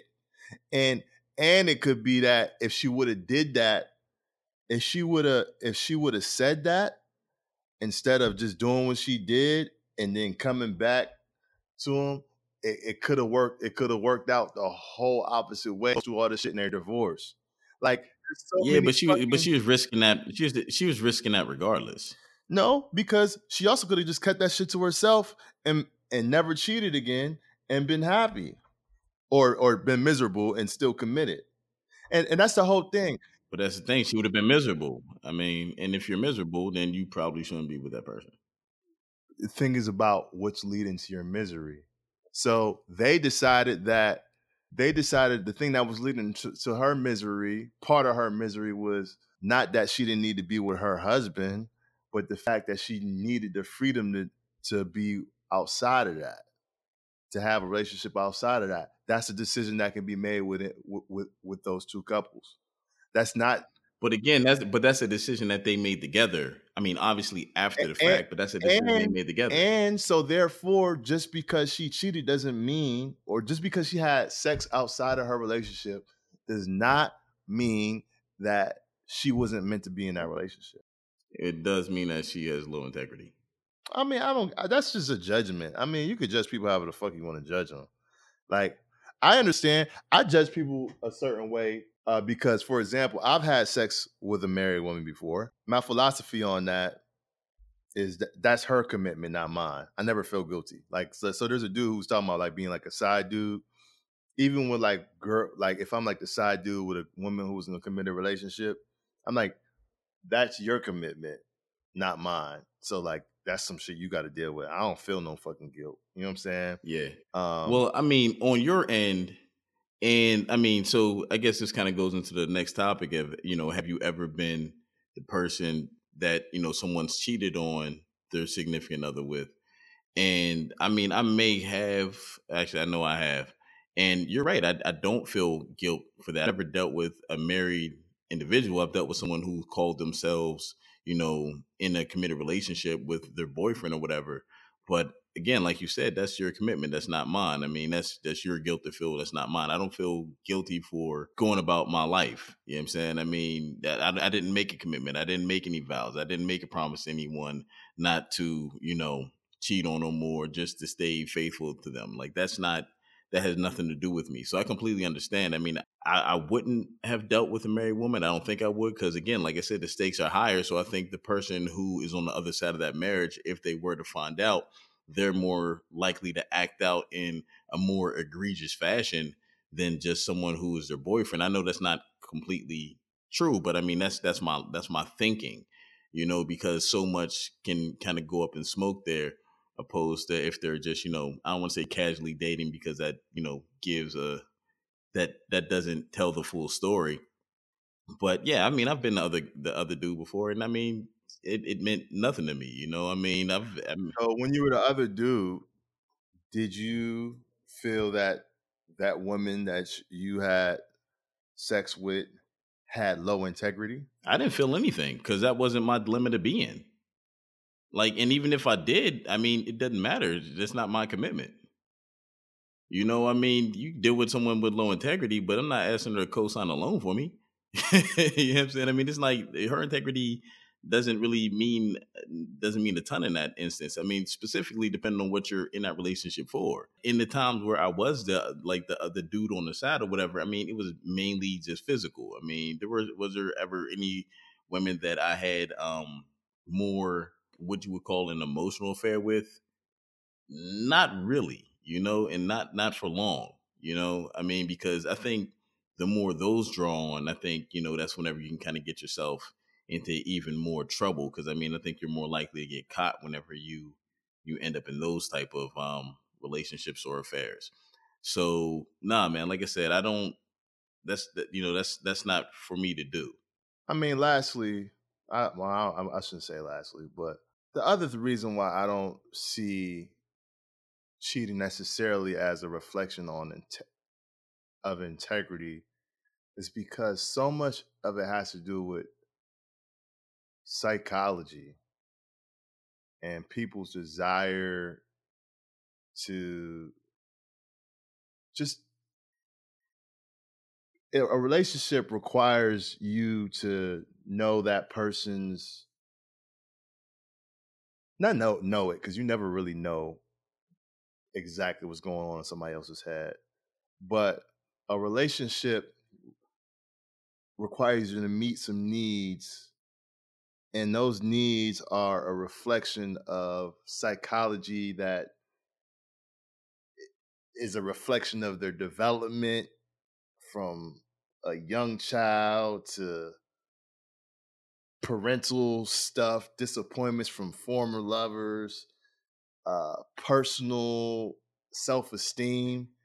And all those things also go to what that person needs and may look for to be provided and if and if at some point your relationship that falls off um and someone else meets that need, that shit happens. That's that's part of why being in a relationship requires a certain level of vulnerability. A situation may happen where the way you're built and the way that person is built over time, you may that person may not be satisfied by just you. Um, and I just sometimes you got to just take it on the chin. Like some dudes just don't do the shit that that is needed to keep their woman happy and ver- vice versa. Or sometimes it's not about them doing anything to keep anybody happy. Some women just require so much attention because based on their their makeup and all that kind of stuff, their psychological makeup. So you just got to realize if is that what you're willing to the risk because you know that this person is at risk to be seduced by someone who may give them what they perceive to be authentic. See, um, even then, it kind of sounds like you're talking about like personal responsibility because if you because oftentimes, how often do you hear that someone cheated on someone else because they weren't doing what they used to do in a relationship or they lost themselves or whatever, or there are people who got cheated on and then all of a sudden they change the way they were, and you know, like for instance, like you know, someone gets married and then one of the spouses gets out of shape, so the other spouse cheats on them because they they're not making any attempt to you know be seductive or they're not putting any attempt into the relationship so the other person goes out and they find someone who does take an interest in them.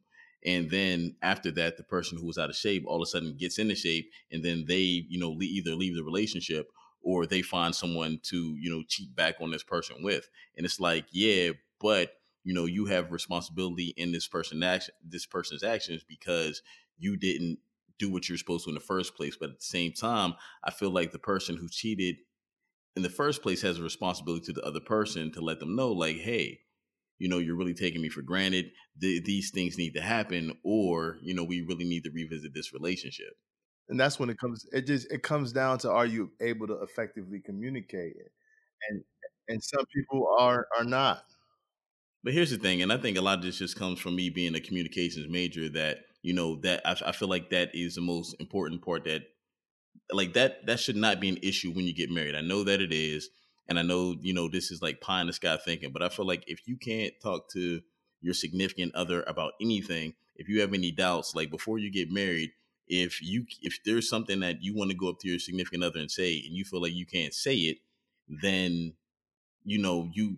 I mean, you probably shouldn't be with that person, or you shouldn't be with that person yet.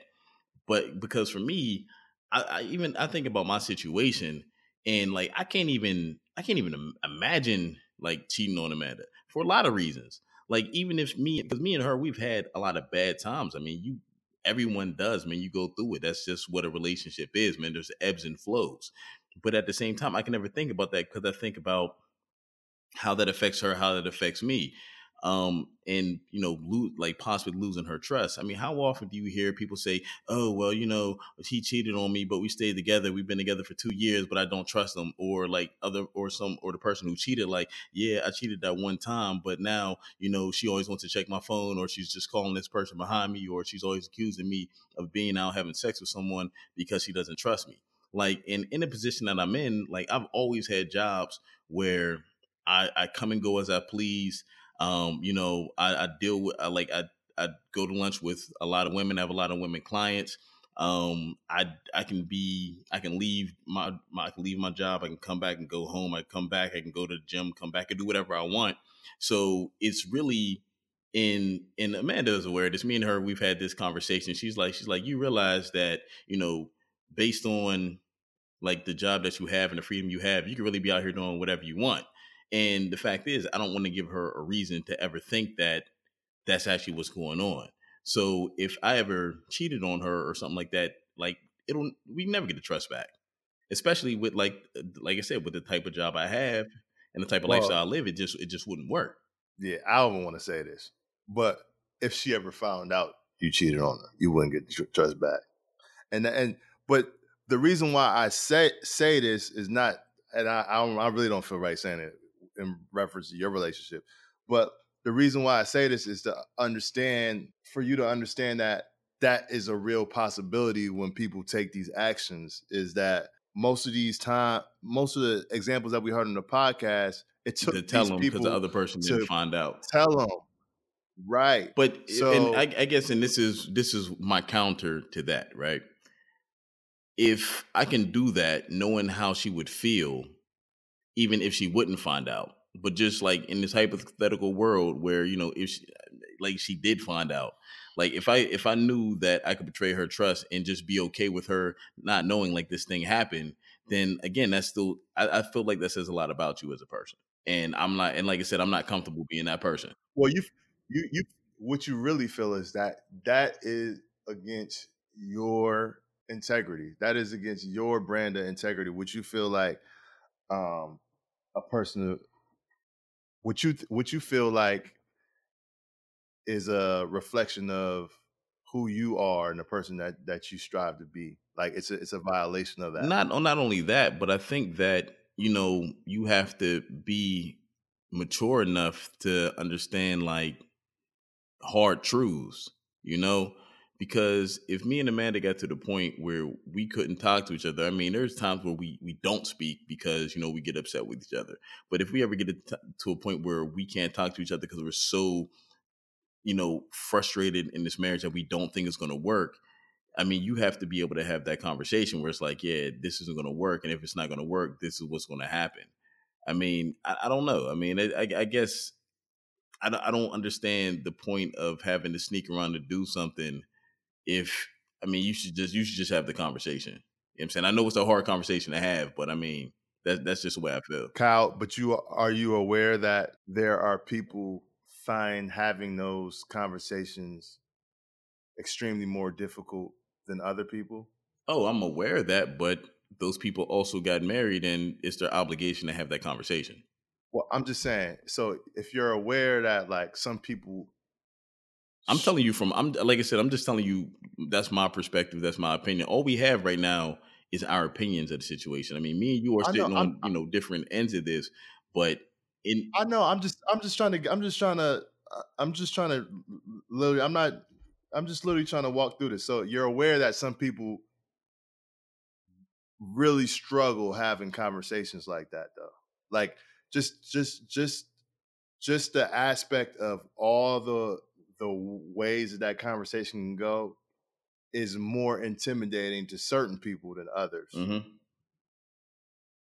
Like, would you agree? Like, Yeah. there's certain people who are just like, oh, like, yo, like, there's certain people who just never could have. a- They could have a conversation with their boss about wanting to leave. You know, like, there's some people who just aren't. um They're more passive aggressive. That's that's just who certain people are, and so I feel like people with those kind of personality types are not equipped. And there's certain people who aren't even equipped. They're not afraid to have the conversation, but they're not equipped to execute and speak on those feelings effectively. And so when they go through that calculation, um, based on either their fears or lack of comfort and their lack of uh, capability, they may elect just to do something and keep it a secret. And I, I, I feel like that is why such a large percentage or, or group of people find themselves in a relationship. I mean, in, in a extramarital or extra, um, whatever you want to call it for people who aren't married, a outside relationship with somebody. yeah. Um, Well, I mean, ultimately, man, after everything that I said, man, I understand how people can get led to cheat. I mean, or feel like they're in a position where, you know, they would do that. I mean, I know people who cheated on their significant others, man. I mean, I, I, I mean, I don't really think that much differently of them. Like you said, like, you know, people who, you know, you could trust with your money, you could trust them with your kid, you could trust them, you know, to do everything except be faithful to their wife. I mean, you know, I, I think I told you before, man, I trust people to be who they're going to be, you know, and most people show you who they are. And, you know, most people's marriages have absolutely nothing to do with me. So even though I think that it's an, you have an issue with integrity if you are actively cheating on your spouse, it's it's like whenever you're the other when you're the other man, like you know that doesn't necessarily have anything to do with me. But at the same time, you have to think like if this person is willing to you know cheat on the person who you know they said that they love more more than anything in the world, like I mean you know how how much can you how much faith can you really put in this individual? Yeah, and that's and that's where I I won't. That's where I I know too many good people who have cheated. You know what Yeah. I'm saying? Like, and so that that's where I won't take it to that step. That's why I won't make it a necessarily an integrity because that is such a blind spot, and and and so much of that has to do with like I feel like the things that the complications just of humans. Like I feel like all seduction and romance and continued romance is based on a certain level of illusion. We talk about these things of complete honesty and all that kind of stuff, but that doesn't exist, nor should it, because it w- if it did, we would be dealing with hurt feelings and, and stuff all the time. And so, um, because of that, that illusion balance with the individual needs that are given to us by both nature and society, I feel like sometimes it just creates um, a situation where that has happened, and that's been happening. That's since since the beginning of time. You know, like even if you, I mean, you know, I'm not, I'm not. I, I probably shouldn't quote the Bible since I really don't believe in it. But like, um, even in biblical times, you have people like David who were great servants of God, um, who had this Achilles heel. Yeah, you but I don't think he was married whenever he was hooking up with Bathsheba. She was married, and she got and he got her husband murdered. So, I mean, he was the other man in that case. But Well, King Solomon was wasn't King Solomon like that. I think too? he just had a lot of wives. I mean, I think that was like a more polygamous relationship. Well, Well, that's that that's against you know what I mean. That's that was against uh, at least I mean, Christian. thing, things Christian have changed, bro. Things have changed. But uh, but all, you know saying, old things being serious, man. I understand that. I mean, I know I, I I made it seem like I was taking this like a hard line or whatever, but I understand that things can happen, man. I mean, Cheating happens. That's what you understand. I mean, but I'm saying, I mean, I understand how that can happen, man. Because I know there are people who are in really bad situations or who have been in bad situations who have looked for comfort with another person, and you know, I don't. depend on like some of the situations, like I, I, haven't, I don't blame them from that, and I don't see them any differently. But whenever, like what I spoke about before, is like if you're actively doing it, if you're not, it's not one person, it's not like one fling that you had. If you're actively sneaking behind your partner's back to do something and like it's a continuous thing, then that's when I'm just like, yo, what what's what's the what's the point of your marriage? What's the point of your relationship other than to like keep up appearances? Before we close this out, I, I do want to say, I think there, and I th- they reference this in the podcast. There is a collective assumption on how we expect people to respond to cheating, and and that's not that's just that's on men and women's side.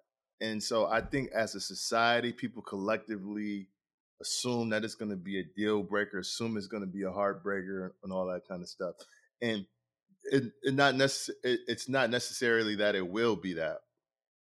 And what I was trying to say earlier when I was comparing cheating to elevating that over certain sins is because there's more harmful something that you can do within a relationship can be way more harmful than cheating but people just put this incredible focus on that and make that the marker for integrity you know where oftentimes what happens in relationship is like a a beating down the confidence you know that that can happen.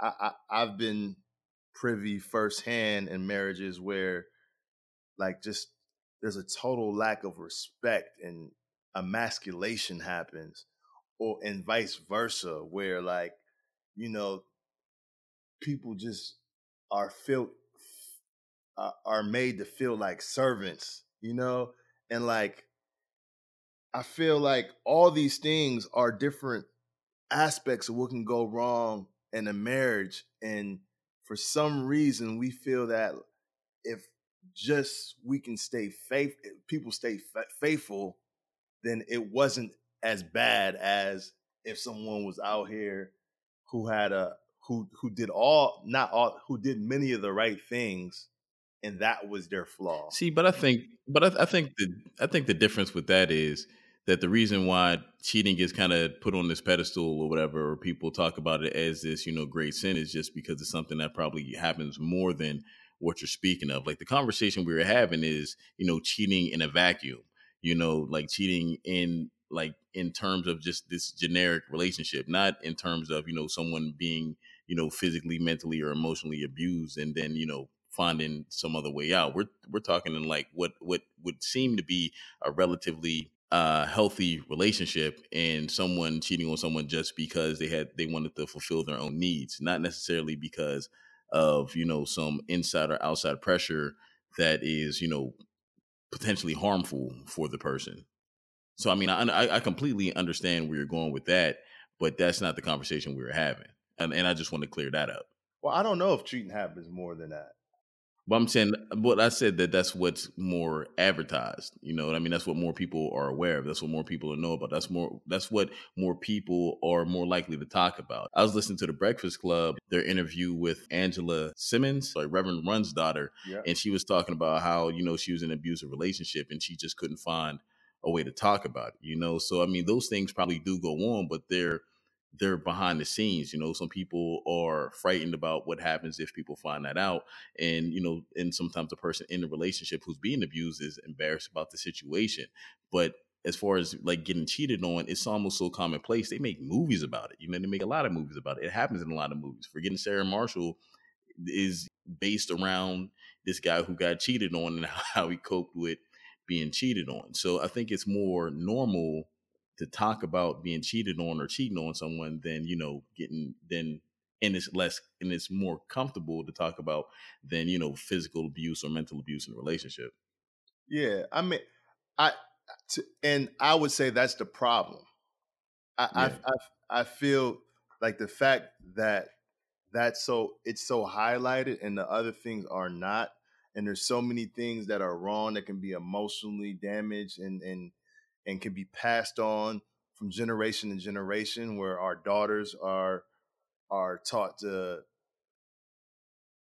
to accept some of the the negativity and and some of the uh, dismissiveness that is seen as masculinity like t- that is just as harmful if not more than your father having a, having sex you know with a with a secretary or or a rando on a trip and not telling anything about it you know what i'm saying? Yeah but unfortunately sometimes those things go hand in hand because i mean there's times where you know someone who is so dismissive of a relationship that they will cheat but at the same time they're also disrespectful to the person that they're cheating on in a lot of different ways. So i mean it's not just that you know he had you know sex with a random on the business trip it's he had a sex with a random on his business trip and he's completely disrespectful to my mother whenever he's home yeah i mean yeah two things definitely can be true Yeah, I mean, But- but I mean, that's not something we have to get too much into. I mean, as as much as I thought this conversation was going to be solid, and it, it,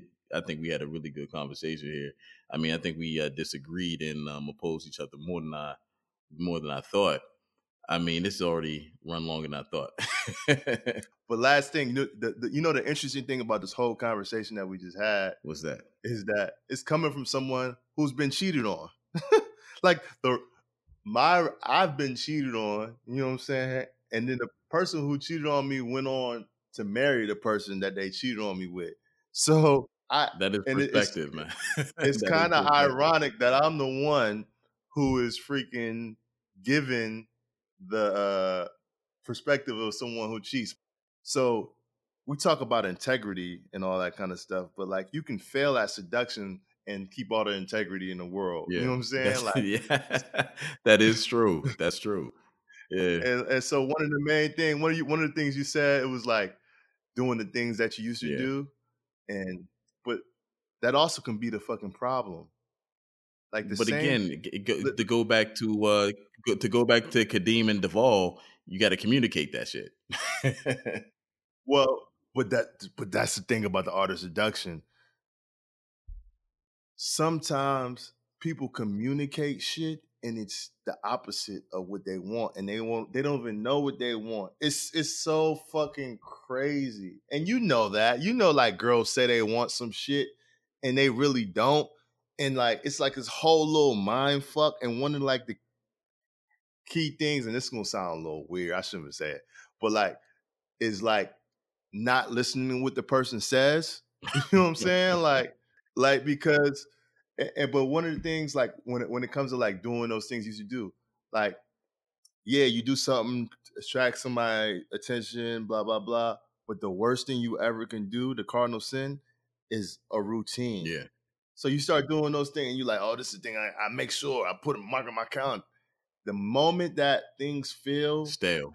like it's a routine and stale it's just it's it's literally a natural human thing it just happens and that and that is like it's like a part when we talk about integrity and and agreement and don't break it that to me that is just like a um it's mad binary and black Yeah. and white but to me seduction and love and passion is this colorful thing that's always moving and you gotta it's there's an art to kind of keep it keeping that shit alive See, but you know, you know the thing about that is, man, and, and in my mind, that's really what marriage is, right? Yeah. Because marriage is evolving. I mean, marriage is like the ultimate board game, video game. It's the ultimate challenge in life, man, because you have to live with another person who is a completely separate individual from you, and you have to figure out how this person works. They have to figure out how you work. And you have to figure out how you guys work together. And in and at the same time, you're adding more people to your dynamic. You go from a dyad to a triad that, you know, even more more individuals involved in your relationship. You have to find out how to survive. You have to figure out how this person is growing. I mean, are you guys growing together? You growing apart? And what ways are you growing together? You know, what things does she like that she didn't like before? What they I mean, you know, before whenever we first met, Amanda didn't like flowers, but you know, every now and then I would just bring her flowers and, you know, she liked getting them. It's not that she likes flowers. She likes the act of getting something thoughtful. And I feel like that is the duty, that's every husband and wife's duty is to figure out how do, because I don't want to say, how do I make this person happy? Because I actually heard this quote uh, or read this quote, I believe it was from like Will Smith, where that's it's your like, you know, it's not responsibility my, to make them happy right yeah, it's yeah, it's not my responsibility to make her happy. Yeah. You know, that's selfish. It's her responsibility to make her happy. Yeah. You know, like uh, like how selfish are you to put that responsibility on someone else? But it's your responsibility to at least create this entity in which she can be happy in. You Mhm. know, because if you hate your job but you're a happy person, you can't be happy at your job. You know, and that's kind of the way I see the relationship. It's like you know, if you hate your relationship, that can detract from you being a happy person. So, how do you create this relationship? How do you create this entity, this situation, this environment in which both you can be happy and both of you thrive? You know, and it takes a lot of effort. I think where people mess up is they don't they don't know how much effort they should put into it because you know some relationships are only for a season. You know, you probably shouldn't salvage every relationship because I mean sometimes the time does pass but there are people who you feel like you're supposed to be with that you can't live without and you have to decide how do i make this work? Like you're going through this rough patch it's up to you to work with this individual to decide like yo why were we together in the first place and is this sustainable? And if it is sustainable then there's you know there's an answer to this puzzle. Yeah. You feel me? Yep and I guess and like that's the way I feel because there's a lot of times where me and Amanda we've had rough patches where, like I said, we just have not talked to each other. But at the end of the day, that's the person I plan to spend the rest of my life with, and I have to figure out how to make her happy and with with me also being happy. I know I'm not going to get everything I want, but at the same time, I, I'm not supposed to have everything I want. I mean, I think Yeah, that's like that's part of the human condi- that's part of the human condition that people don't understand is like just because you want things that doesn't mean that you're supposed to have them you know and once you kind of realize that you know the things that you i mean you'll f- you'll figure out what you actually need and the things that you need are generally in that person that you end up with and that's how i feel and if you feel that way that's why i think it's You're such a fucking family man, bro. Hey man, I mean it it just is what it is. But yeah, like I said, man. So I mean that's just the way that I view it, man. And um for the record, I've been cheated on before in like a relationship. That was boyfriend girlfriend thing. I think I might have been in college and when it happened I didn't care. We broke up, but I kept sleeping with her. So it was just like Oh, that's the best. I, I mean cuz cuz at that point you know what you want out the relationship. You know what I'm saying? I mean, you know, it you know, who cares? but actually, man, Well, you know what's crazy? Yeah, what's? I, I know you might be trying to move on, but yeah. the, the crazy thing is, is part of the reason why I'm not like relationship prone mhm. is like when I'm not in a relationship, I know that the girl is spending time with me because she really wants to, like, and she's having sex with me because she really wants to, like, oppo- like opposed to like opposed to like serving a duty. Or yeah, or like fill, or fulfilling an obligation. Yeah. And that maybe that has maybe that has something to do with me psychologically where I kind of like need that, you know what I mean? Like I, I I search for that, but like there's something about honest I just I, I love honesty so much and I realize sometimes in order to keep um uh, some uh, a relationship moving in, in the best way you sacrifice honesty um but when when you when you don't owe, when no that person doesn't owe you an obligation um and they're spending time and doing activities with you it, it gives me like like oh this is real this is you know what i mean like we we here because we want to be you know what i'm saying Hmm. Yeah. Nah, I know. I, I understand that, and I think if more people understood that in marriage, they would know when to give their partner space. Because I felt like if everyone had like the appropriate amount of space in relationships, they would appreciate each other's presence a lot more. Because it's like I'm here because I feel like I need to be here because you want me here, but I don't really want to be like, you know, it feels like an obligation to be around. Where it's like, man, I could be doing something else instead of just sitting here just staring at you or just watching TV, I could be more productive.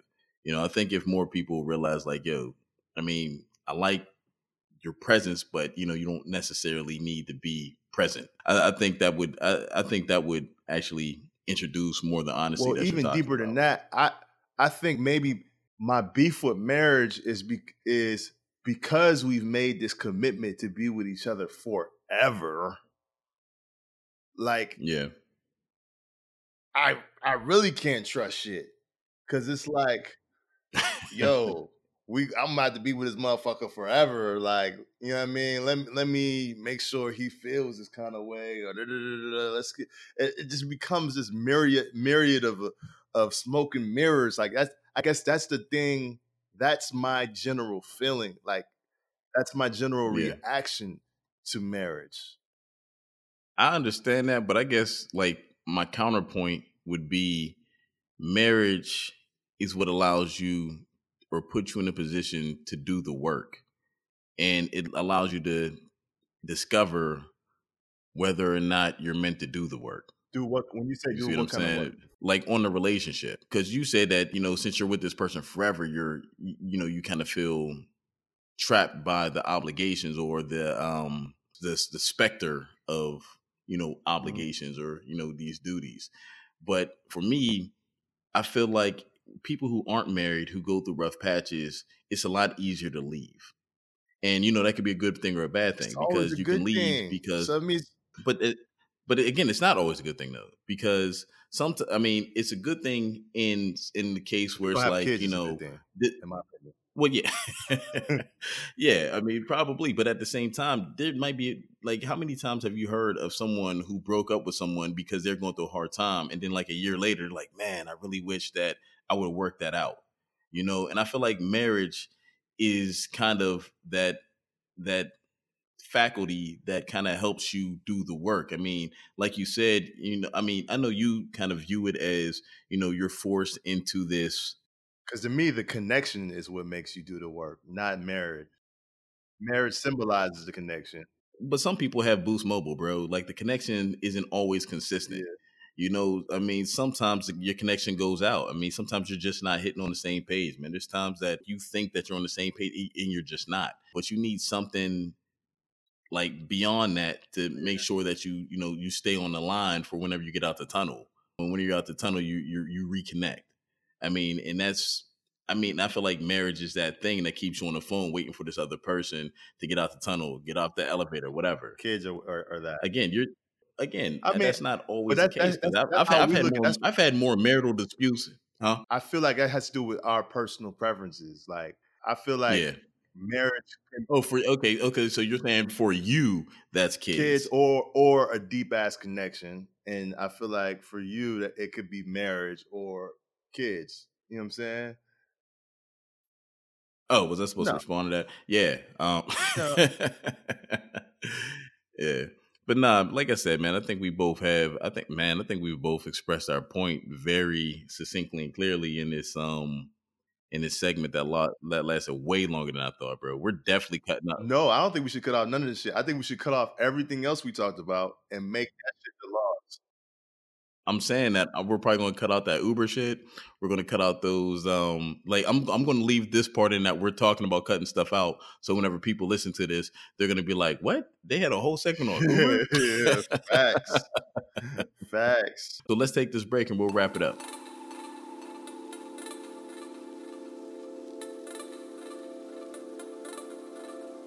And ladies, if you ever do decide to cheat, you want to make sure that you don't cheat with a stinky poom poom.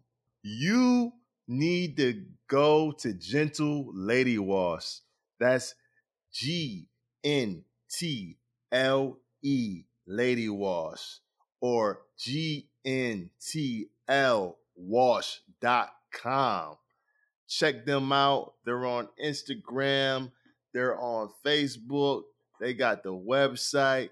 Make sure your poom poom is smelling good so that man of your dreams, or maybe the guy that's not the man of your dreams, but that crept in, can make sure that poom poom is treated excellent.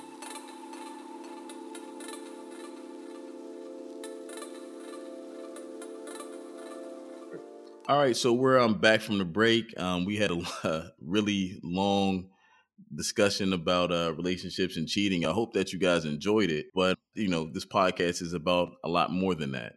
So, just as far as our overall views of the podcast, I'll let Golden start. What did you think? Um, so we both listened to six episodes. I thought one was extremely great, and that was one we spent a long time talking about. Um, the other ones varied. Um, so on a scale of one to ten, I would probably give it a six and a half. I would say. Well, I mean, you know, six and a half, that's above average. Yeah, yeah. Like I, I think it's above average. In terms of my my like thoughts about it is if you kind of like are a TED Talk kind of person or NPR kind of person, you're definitely gonna vibe um with this podcast. Lack of a better term, even though and this is coming from a black male perspective, like this is like a kind of white liberal women's wet dream kind of like podcast. Yeah, I can see that. Yeah, so like I could just see Ally McBeal like listening to this shit. when her music is done playing in her head, like she's she's transitioned from like the music in her head to like listening to podcasts. I could definitely see um her vibing with this. Um and even though my sister's not a white liberal woman, I can see my sister listening to this kind of stuff because she has white liberal woman views uh, on a lot of things. All right. Um, so yeah, what about you? Um, scale of one to ten. I mean, it's difficult, right? Because, like you said, it it it varies, and I think that you would like it depending on the topic.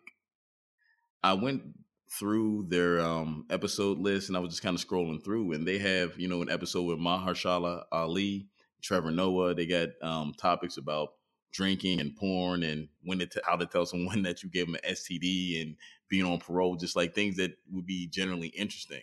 But there are also podcasts that we listen to about bill collecting and Uber and interviews with people I didn't care about.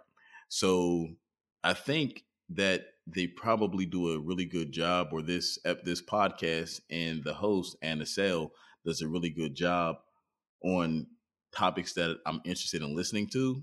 But whenever it's a topic I'm not interested in listening to, I mean, you know, I think i will be completely turned off and don't want to listen to it. So I, I, would probably give it more of a five, just because of that that wide disparity between you know things I like and don't like um, regarding the podcast. That is that is very well said, and I think maybe that's the difference between uh, this podcast and people like maybe like a Joe Rogan or uh, even like sometimes like the Breakfast Clubs. They they be having people I have no idea, no interest, topics I have no interest in talking about, and they make that shit exciting. Even yeah. NPR sometimes they be talking about like sewage plants or some shit, and I just be like, oh, this is intriguing. Yeah, and you know what, man? That's not even knock on the host because I think the host is good at what great. she does. She, she is great. Yeah, man. She answers. She asks a lot of good questions, a lot of good follow up questions. I mean, even in the cheating episode, she was um she like she was asking one person about uh, why they thought that they were the other man, you know, and that's a question that I was kind of curious about too. And I and we didn't get into this, but you know, he was overweight. He was saying that it was a uh, superficial reason, like he was the other man because you know women who were in relationships were more interested in you know his ability to be vulnerable, but you know they probably didn't want to be seen with him or whatever. Because he was like he was he was like you know they they want a man who's six foot four and muscular, and she said, "Well, how tall are you?" And he's like, six foot one. Exactly.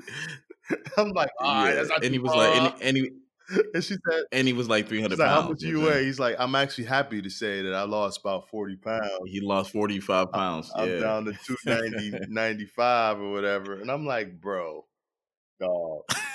there's lots of, I mean, maybe you don't like fat women, you know what I'm saying? But there's yeah. other women who are six foot and six, 290 pounds. Exactly.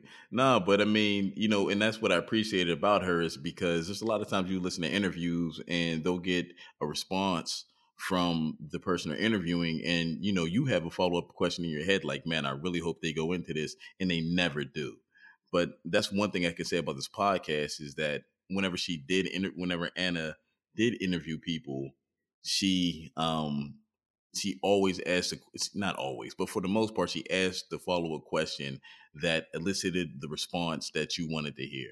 And um, I, I, think that you know she's a she's a great host, and she um, asks great questions. Like one thing I will say about her is that she asks questions that make the point. Like for example, like um, when the lady was talking about the bill collecting, and then she asked. Yes well, do you owe bills now? Do you have bill collectors? Are you paying? But she never said, do you feel like it's contradictory? Like she let us do that, like through her asking those questions. Yeah. And she does a great job of asking questions that allow the listener to form the conclusion um, without directly pushing people in a certain direction and without passing judgment on the people who are asking questions. I don't think I, I feel like none of these people who answered these questions felt like they were being judged by any of the questions at any point.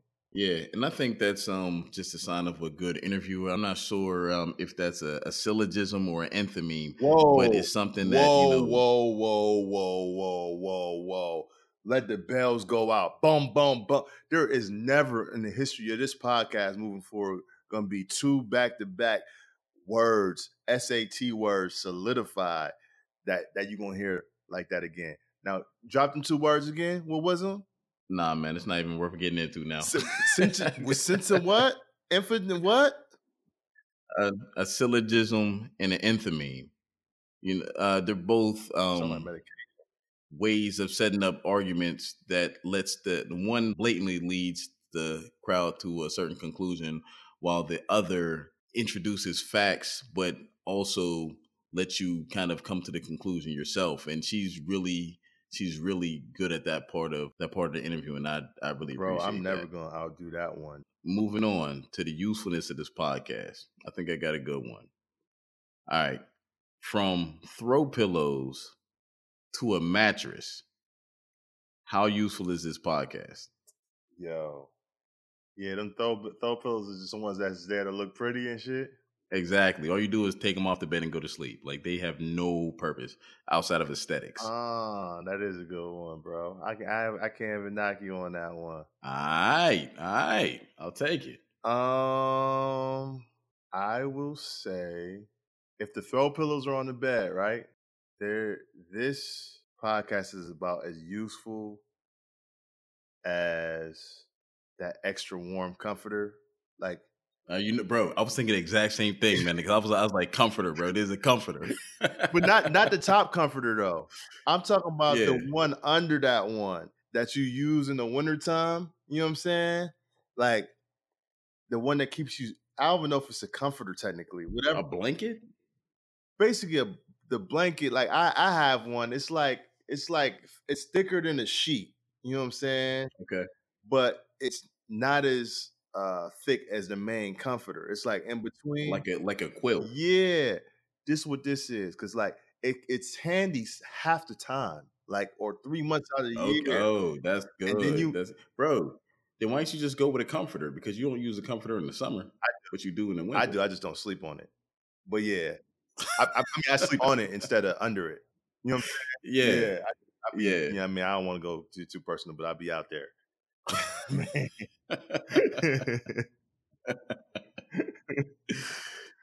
Nah, man.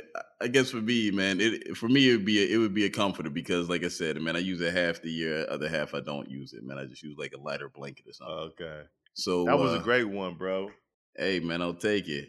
So, I mean, what do you guys think, man? Have you guys ever listened to Death, Sex, and Money before? If you have, um, were we fair? I mean, what did you think of the host? What do you think of some of the episodes? Do you have a favorite episode? Hit us back with the feedback. what do you think about our conversation on marriage like who are you more aligned with are you more aligned with me frh golden or my man k blaze i am curious because um i feel like we're gonna have folks tuning in on both sides And definitely let us know what you think about the cheating as well. Because, I mean, you may have a completely different take, man. You may be like Tank. Maybe you could cheat two times.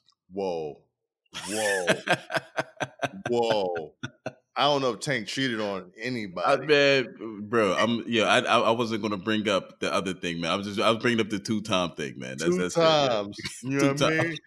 One to see if he liked it, and one to see if he still liked it. uh,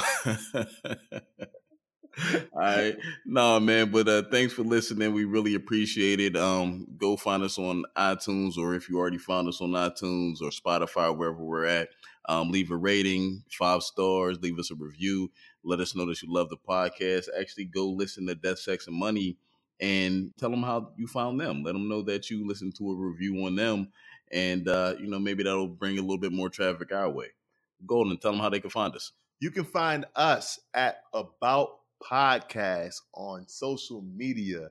That's Twitter, that's Instagram, that's wherever else we might pop up in the future. You can find me, FRH Golden, at FRH412. And you can find me at Mr. Terrific 2, MR Terrific 2. That's Instagram and Twitter. Thanks for hanging out with us and listening to us. Can't wait to see you next episode. Ow.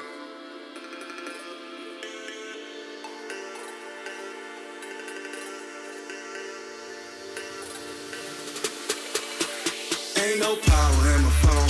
I got that hookah blowing smoke. I just been vibing all alone. Give me some time to clear my dome in the silence. Just how I like it in the silence.